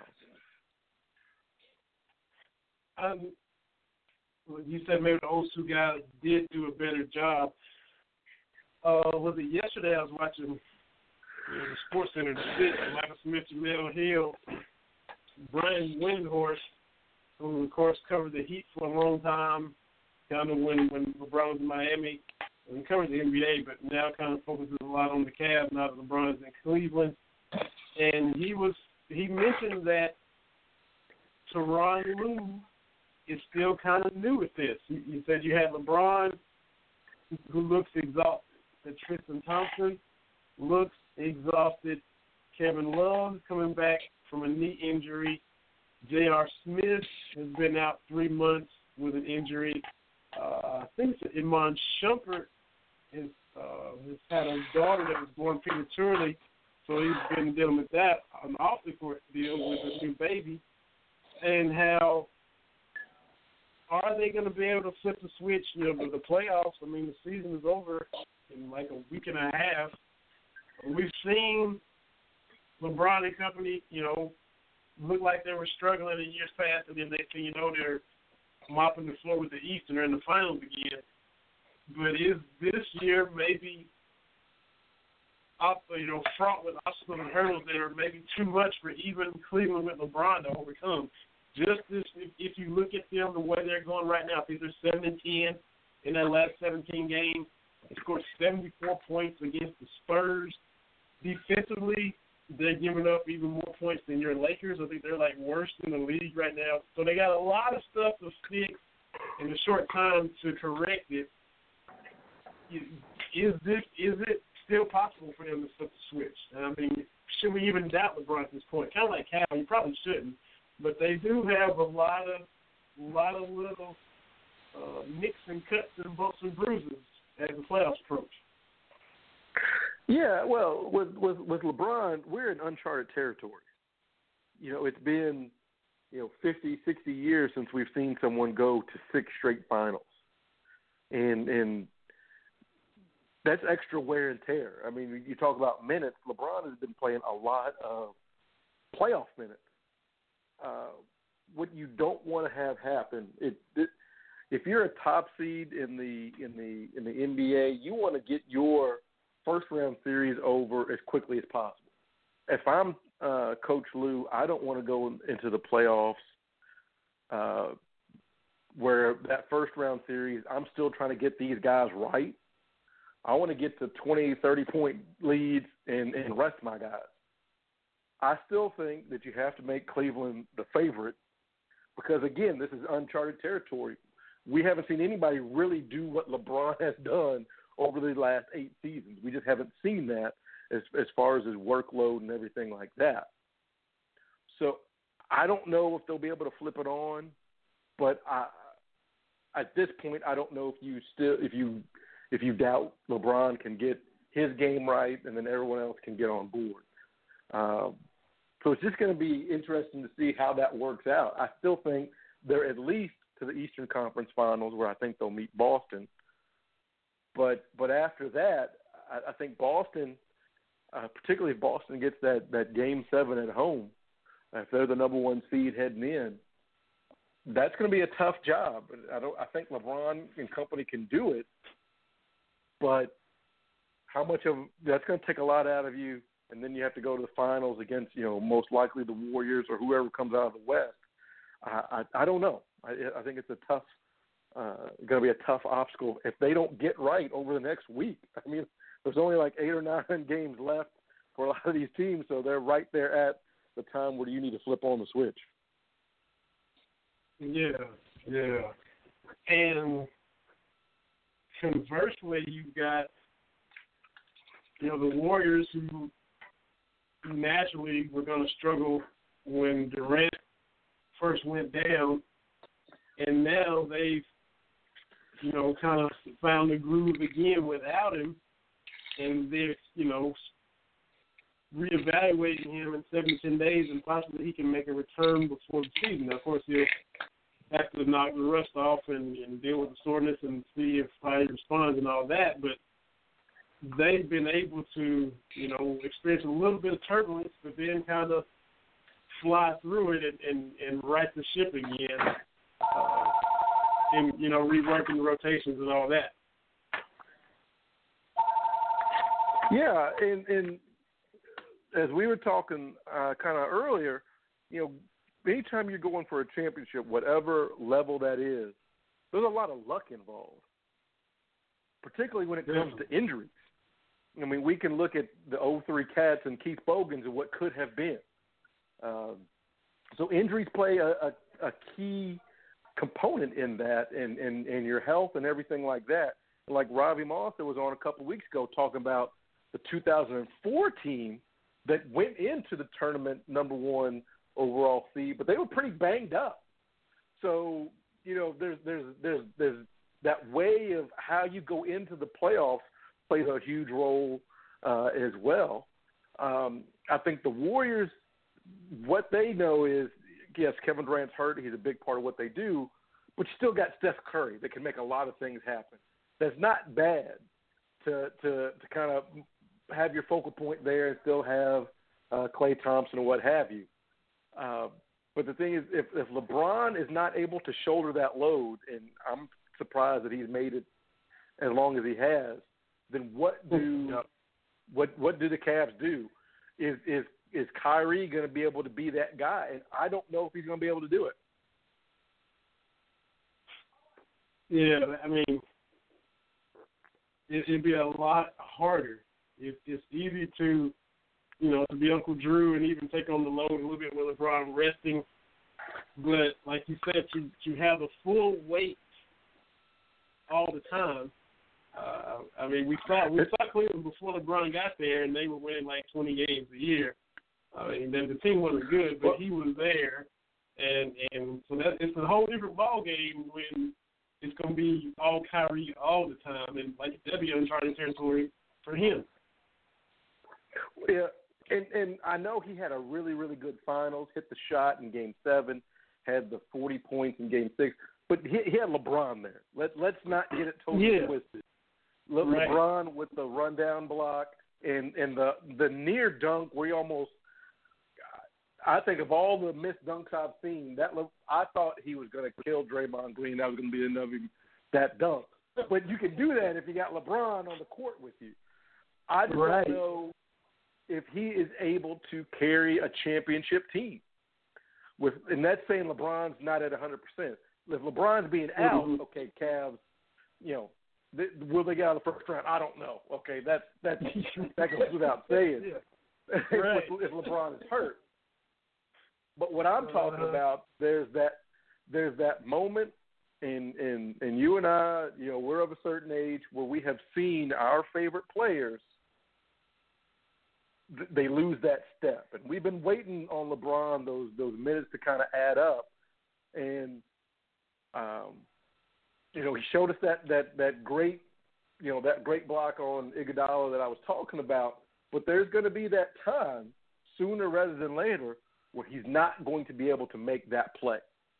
That that routine play they used to make effortlessly, he's not going to be able to do that. And and when that time comes, will the Cavs still be able to be the Cavs? Because keep in mind, yes, they won. They came back from three one, but LeBron had to be pretty superhuman to get that done and lead. You know, he led everybody in the finals in in what points, rebounds, assists, steals, blocks. I mean, it, it, it was a, that was a pretty superhuman performance, and it went to Game Seven at the end. So it wasn't like the Yeah. Cavs won comfortably. So if he is not able to do that, you know, can they beat the Warriors? Can they can they beat the Celtics? And you know, as a Laker guy, I hate to give the Celtics props, but they're playing really really well right now. And and shout out also to to John Wall and his uh, Wizards winning their first division title in in in uh, a long time. I think seventy nine. Uh, so for all the hate he got from Cowherd, LeBron or I'm like John Wall has been playing really really good basketball. I watched him in Cleveland uh, the other night, and he simply outplayed everybody else on the court for that victory for the Wizards. Mhm. So uh, whoever the Cavs have to go through, it's not going to be that cakewalk like it used to be. Um, yeah, and in any they're, other year, they're going to have to battle. in any other in, in, in, any other year, you know, outside of Harden and Russ, what they're doing, John Wall would be getting and should be still getting MVP, knowing there's a lot more MVP consideration than he's getting. Um, in any other year, he would, but even though James and Russell are doing what they're doing, you still ought to be hearing more people talking about Wall, and it's not happening, and it's it's not going to because he's just gotten overshadowed.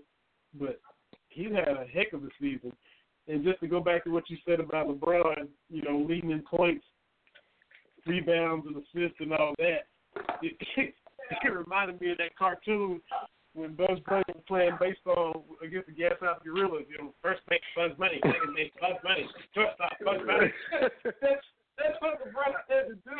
Had to do everything. yeah, and, and that's the, and that's the thing is he had to be superhuman, even to even to get that part, and that's the thing. I just don't think the Cavs have as much air, uh, room for error as we kind of in our minds built up that they do, simply because I mean it it took that in coming from three one just to win the title, and Yeah. so you have to think if if he is not able to do that, can the Cavs win? Uh, I I don't Right. know. And I think you know I've been watching the NBA a long time. I, I can't really think of any other superstar where and and and Kyrie and Kevin Love, they're all stars, they're good players, but to win that championship, I don't know if we've had if we've ever seen one player have to do all that. Uh, even as great as Jordan was, he didn't have to go get every single rebound. I mean, LeBron had Yeah. to, he did it all. The number the numbers back that up. So uh, I, I just don't think we've seen that. He's been shouldering a, a lot, not for just his team, but for the league for a long time. Uh, but back to what you're saying with John Wall, any other year, yeah, John Wall's your guy. John Wall Yeah. is, uh, I mean, he has been nothing short of fantastic for the Wizards this year for a franchise that hasn't had a lot of success. Uh, you know, their only championship coming courtesy of Seneca graduate Wes Unseld back in '78. Yeah. But Yeah. but you know, it, boy, but it. for That's right. but, but for a franchise that hasn't had a lot of, of continued success, then and doesn't have that culture, and and I, and one little thing about that, we, we talk about, uh, you know, winning, and it, it really, if you're going to be successful as a sports organization, as an athletic department, you need folks like Brandon we had on earlier doing their job. That's the Mhm. that's the I don't think a lot of people think about that. When you look at successful franchises and athletic departments and teams and all that, you have got port folks doing what they need to do. You know, we had DeWayne Peevy on, I think that's been a couple of years ago, talking about some of the things Cal had to do with his previous stops, he doesn't have to do here. He can Yeah. just focus on coaching. And the same way uh, with the NBA, you look at the teams that have had just continued success.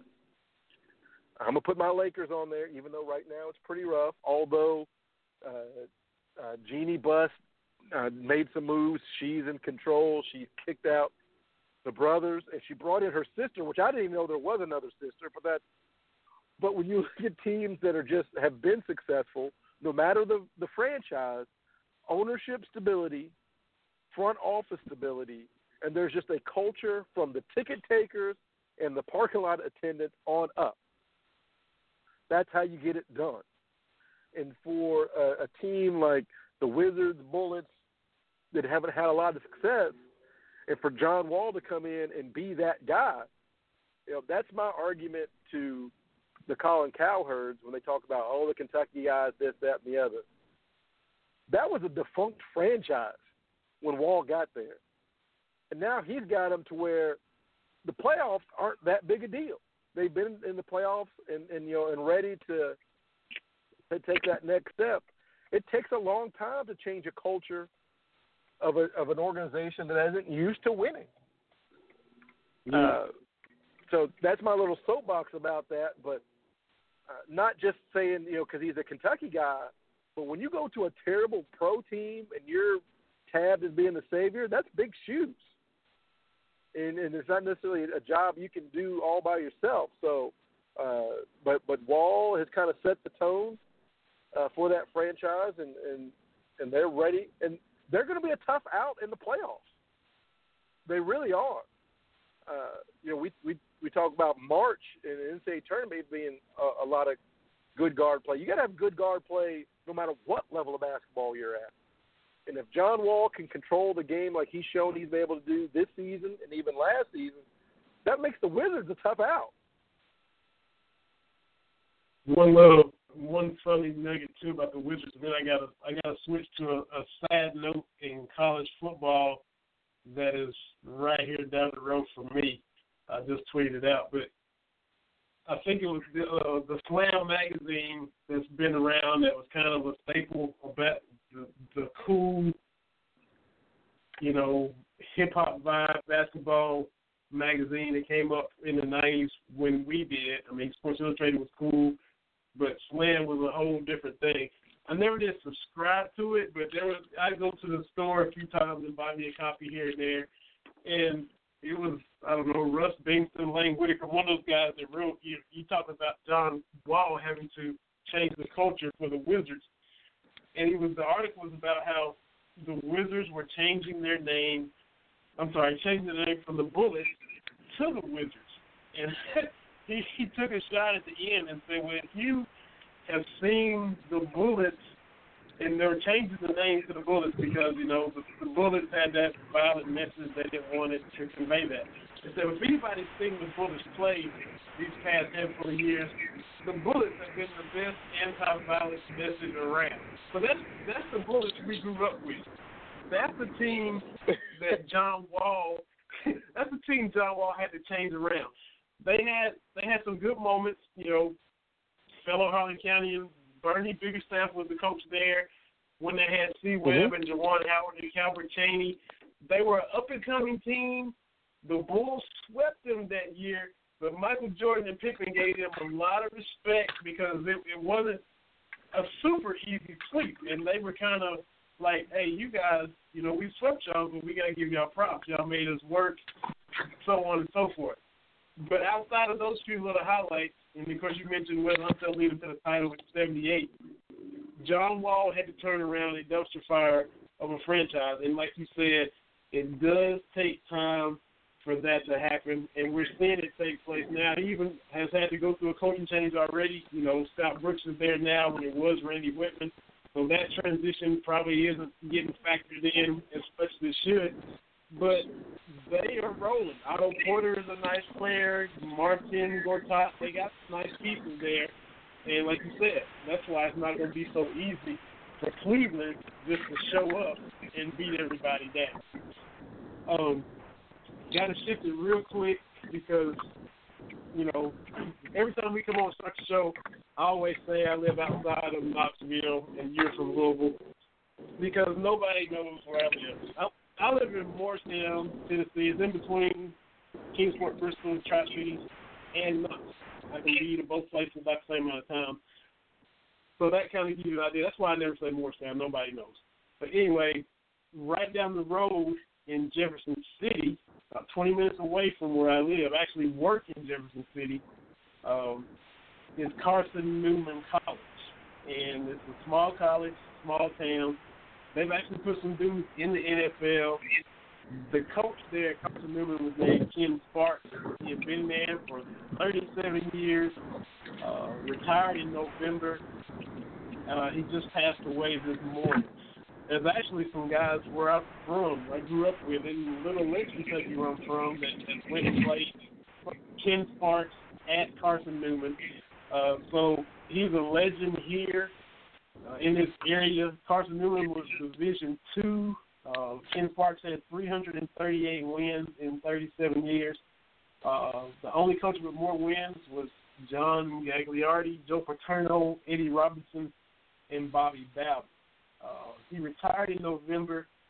Uh, he had been diagnosed with prostate cancer back in 2012, but you know he was going to coach as long as he could. He coached for another four or five seasons uh, after that, and his funny quote was that his goal was to die on the practice field, and they just roll him over into the kudzu vines off to the side of the practice field. That way his wife would have to worry about funeral arrangements. That was his funny line leading up when he passed away. But before Carson Newman joined the NCAA in 93, Ken Sparks won five NAIA titles, 1983, 84, 86, 88, 89. Uh, runner-up in 87. And then when they moved to the NCAA in 93, he was runner-up in 96, 98, 99.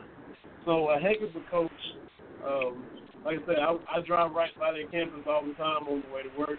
So a lot of people are saddened to hear this news. And like I said, this story is on the AP. Um, so small town, but a big impact. Uh, um, and hate to hear the passing of Coach Ken Sparks.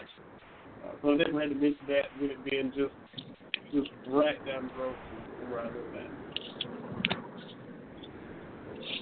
And and that just goes to show you there's there's Go, go ahead. My bad. I was just saying there's there's just good news stories. You know, college athletics is not just about the big time. You can find great stories at all levels of collegiate athletics, and I'm I'm, I'm glad you shared that. I had not seen that. I've heard of the Yeah, college, I've- but I'm glad uh, I'm glad you shared that. I um I I saw just happened to look, I saw him his name trending on Twitter, and I thought, uh oh, the news his health hasn't been that great.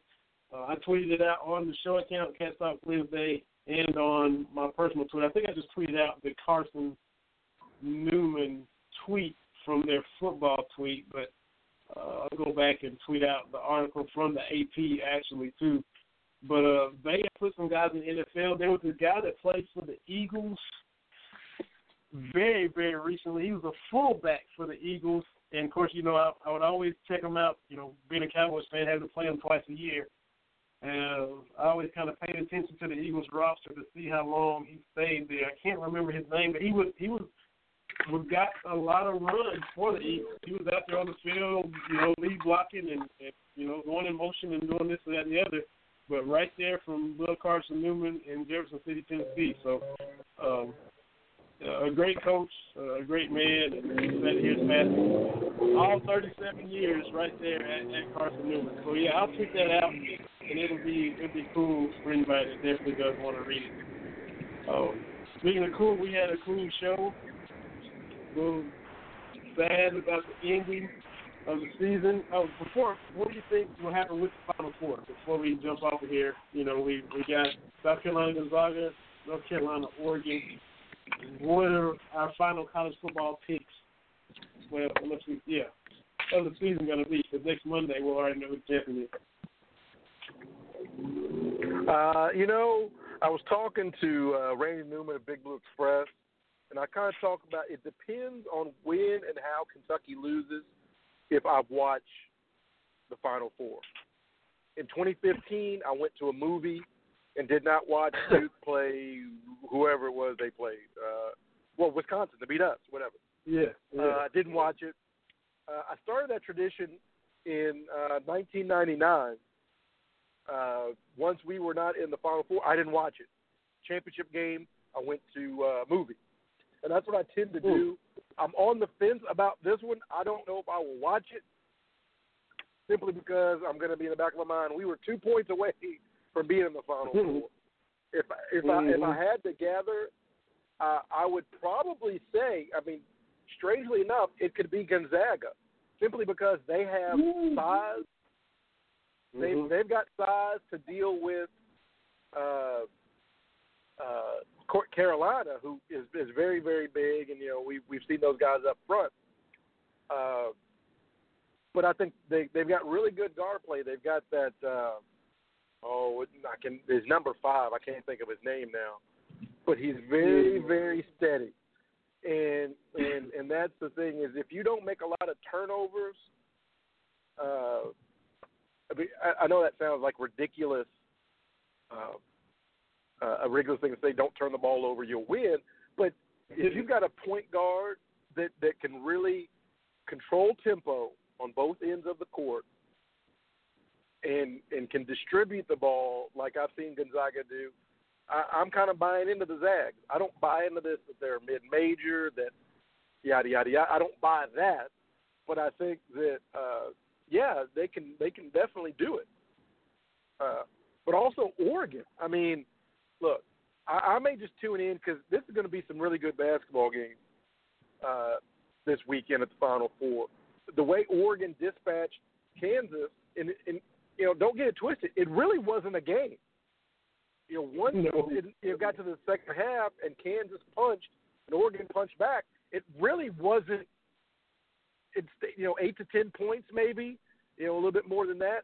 It was a comfortable lead for Oregon and the thing is, they played badly for stretches in the second half, but Kansas couldn't close the gap. Uh, but I, I think Gonzaga gets it done. Uh, you know, although it could be North Carolina's year, only because I think at some point the NCAA will rule on their academic scandals and they'll have to forfeit a title Yeah. or two. I think I think Yeah. that's that's kind of where I'm coming on that. Uh, but I, I I probably will watch it. I'm guessing. Uh, but yeah, it, it it really depends on how Kentucky's doing, whether or not I will watch the Final Four. and I I get that. I get that tradition and I just always watch it. Um outside of UK basketball, I'm pretty used to watching playoffs and championships that don't involve my team. There's been a little drought for the Cowboys and the Rockets and, and the Braves and and all of that. So I just watch it because I know the season is about to be over and you you know, even though it's not my team, I like seeing who ends up, you know, finishing it off before you go into that period where you don't have whatever sport it is that we're watching. Um, I picked North Carolina in the bracket to win it. It wouldn't surprise me if Oregon uh, was able to to knock them off. They're on a nice little roll, kind of like Michigan was. Uh, even though Oregon has lost one of their best big men, which um, they can definitely use them against North Carolina, but they're still playing good enough to beat them if they come to play. Um, I'll still end up picking. I'll probably be North Carolina, Gonzaga. South Carolina is playing some amazing defense. It looks like there's eight of them on the court, no matter who they're playing. They're just choking the life out of everybody they played in the tournament. But um, I think Gonzaga might be a little too much for them. I think North Carolina beat Gonzaga in the championship Monday night. And my last question to you before we jump off here. Unfortunately, we get a lot of replay and rehashing of the Laettner shot when we been 25th anniversary and all that. Were you a Louisville fan when he hit that in '92? Were you still a Louisville fan, or you, were you watching it?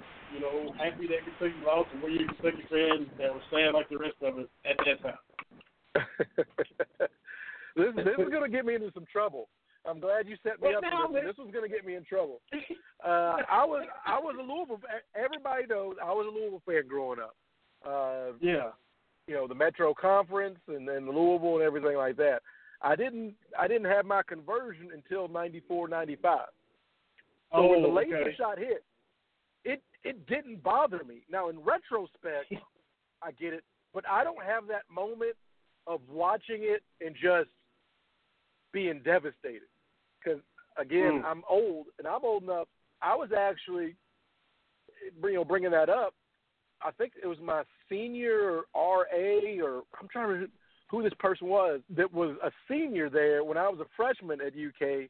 That was actually telling, that, you know, stories about what happened on campus after that shot. So that's you know how old I am. But uh, but watching the shot live, it it it didn't bother me. I might have chuckled a little bit, but yeah. Uh, yeah, uh, in, in bet you did. retrospect, well, it, but in retrospect, the way it has been lifted up, you know, there have been shots that have been better than that shot. There have been shots that have won championships. You go back to Villanova's shot last year. In my mind, and this may sound bitter, I think Gordon Hayward's miss in 2010 was more of an iconic shot than the hit, than Laettner's shot. Uh, Mm. but this starts the whole thing, and I know I've kind of taken a segue here, but this was really highlighted last year with Marcus Paige and his circus shot before Josh Hart shot. You know, Yeah. Josh Hart shot, big time shot, but it he walked into that shot. I mean, that's the shot Oh, uh, you're like, Chris okay, Jenkins. it's a warm up shot. yeah, Chris What? Jenkins. Chris Jenkins. Chris Jenkins. I'm sorry, I got you. But he was kind of he kind of walked it up and, and hit. Paige's shot was the incredible shot. My only thing is, if you're going to Laettner talk about that game and the Laettner shot, give Sean Woods some love because you know, and since then I have watched the game in its entirety. the Wood shot before that shot was incredible. But it's one of those that kind of gets forgotten about. Nobody remembers the shot before the shot, and I get that. But uh, Sean Woods and, and it needs to get needs to get some love. Yeah, and you know, back, you know, the thing is, you know, Laettner should have, in a lot of people's minds, my mind, should have never been around to hit all those shots. You know, when he stomped on Timberlake like that. Um, you know, I think they teed him up, but they left him in the game. Um, and and the thing, the fact that he went ten for ten from the field, ten for ten from the line. There've been other better shots, but the fact that he didn't miss all day, the fact that he shouldn't have been in that game, the fact that Kentucky was such a good liar, the fact that I was a teenager at the time, that's what ramps it all up into, you know, when you not being a fan, you're like, yeah, okay. And even watching it back later, you know, um, I'm sure that, you know, Celtics fans, when they watch Magic hit that shot over Parish and Bird and McHale, that little baby hook, same thing. Just a just a stab to the heart. You take for me, you take the shot Luke Maye hit, and it was a oh, and for me, the shot that Pinson and Jackson hit to cut it to one, I still believe were the turning point in the game. The gut punch the May shot, you have to magnify that hundreds of times to give for, for, you know, to feel what everybody felt, especially in my age group when Laettner hit his shot. Because when you're a teenager, it just it's just that much more life or death to you. You don't have kids, you're not married yet, you don't have a job, you don't have all this other stuff to put more perspective in your life. So you, you take you take Maye's shot and just put it on the most potent steroids you can, and then it'll get in the Laettner shot neighborhood. I sound like Mercury Morris right now. That's you know, all bitter, but that's that's just kind of where it is. You know, if I'd have been 35 when Laettner hit the shot, I'd have been like, oh man, that sucks. But you know, you know, you just shook it off a little bit quicker and moved on because you had to do, you had to go to work the next day. But being 13, 14, that's why it's just so oh, and that's all you can say about it. But you know, um, so it's it's never gonna go away. It, you know, Chris Jenkins shot did trumpet because it was for a championship, so that lessened some of the impact of it. But you know, uh, Cawood Ledford's last game. All the kids from Southeast Kentucky playing in the Pelphrey, Richie Farmer, and all that, Oh, Feldhaus, yeah, the whole thing. You just all of that just you know perfect storm for the way it played out. Yeah, I think that all goes into it. The defending champion. I, don't get me wrong. I recognize the moment. Uh, I do, um, and I understand the the you know the the fan base. And you know, I said retroactively, I'm kind of you know against seeing it again and all that kind of Yeah. stuff. Uh, My you know, my oldest asked me about my oldest son asked me why do why do we hate Duke? You know, and so I, I pulled out the video, YouTube showed Leighton Stoneman, showed him the last little bit of the game. And he's like, Oh, okay. now I see now I know why we hate Duke. You know, so it clicked with him. So, you know, this was just when we filled out the brackets. You know, I we were watching Duke in the ACC tournament. Well, why we hate Duke so much, Dad? So I had to let him know. You know. Well, well, and I, uh, my oldest the same way. I, she's just mind boggled that he wasn't thrown out for stomping on the chest. Uh, Yes. and and she's and also she said, you know, everybody's talking about Duke and this, that, and the other, that game, you know. And I said, well, I said it's the only time Duke has beaten us in a tournament, so they got to celebrate that. That's true. they- They're one That's in a. That's their one. They, they, Yeah. they lost in '66. They lost in '78. They lost in '98. So they got to have That's that right. one against us. So yeah. That's right. Well, man, I had to. I know we went a little bit long, but I had to ask you eh, because I wasn't sure when you became a Kentucky fan. Knew it was ninety something.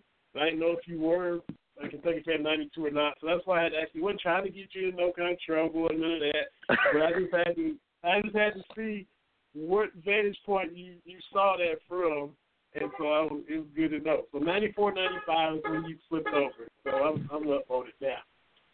Uh, That's right. we had- a super good show. Thank Brandon Kolditz and Jeff Piecoro for coming on. And appreciate all the insights you bring each and every week. Appreciate everybody listening. Uh, and tweet us at Cats Talk Wednesday. Check us out on the Facebook page, too, Cats Talk Wednesday. Over 400 people have liked the page. So that is awesome. We appreciate that. And we look forward to bringing another fun show next week. Check out the McDonald's game tonight. I'll check a little NBA, Warriors, and Spurs. Have a good rest of the evening, TV. And thanks everybody. You the same. Enjoy, enjoy the show, y'all. We'll see y'all next week. For my man, Terry TV Brown, this is Vinny Hardy. And we are going to end the show now. We'll see everybody this time next week. Thanks for listening to Cats Talk Wednesday. Vinny Hardy, Terry Brown, Brandon Hardy Radio Network, blogtalkradio.com. We'll see everybody next Wednesday.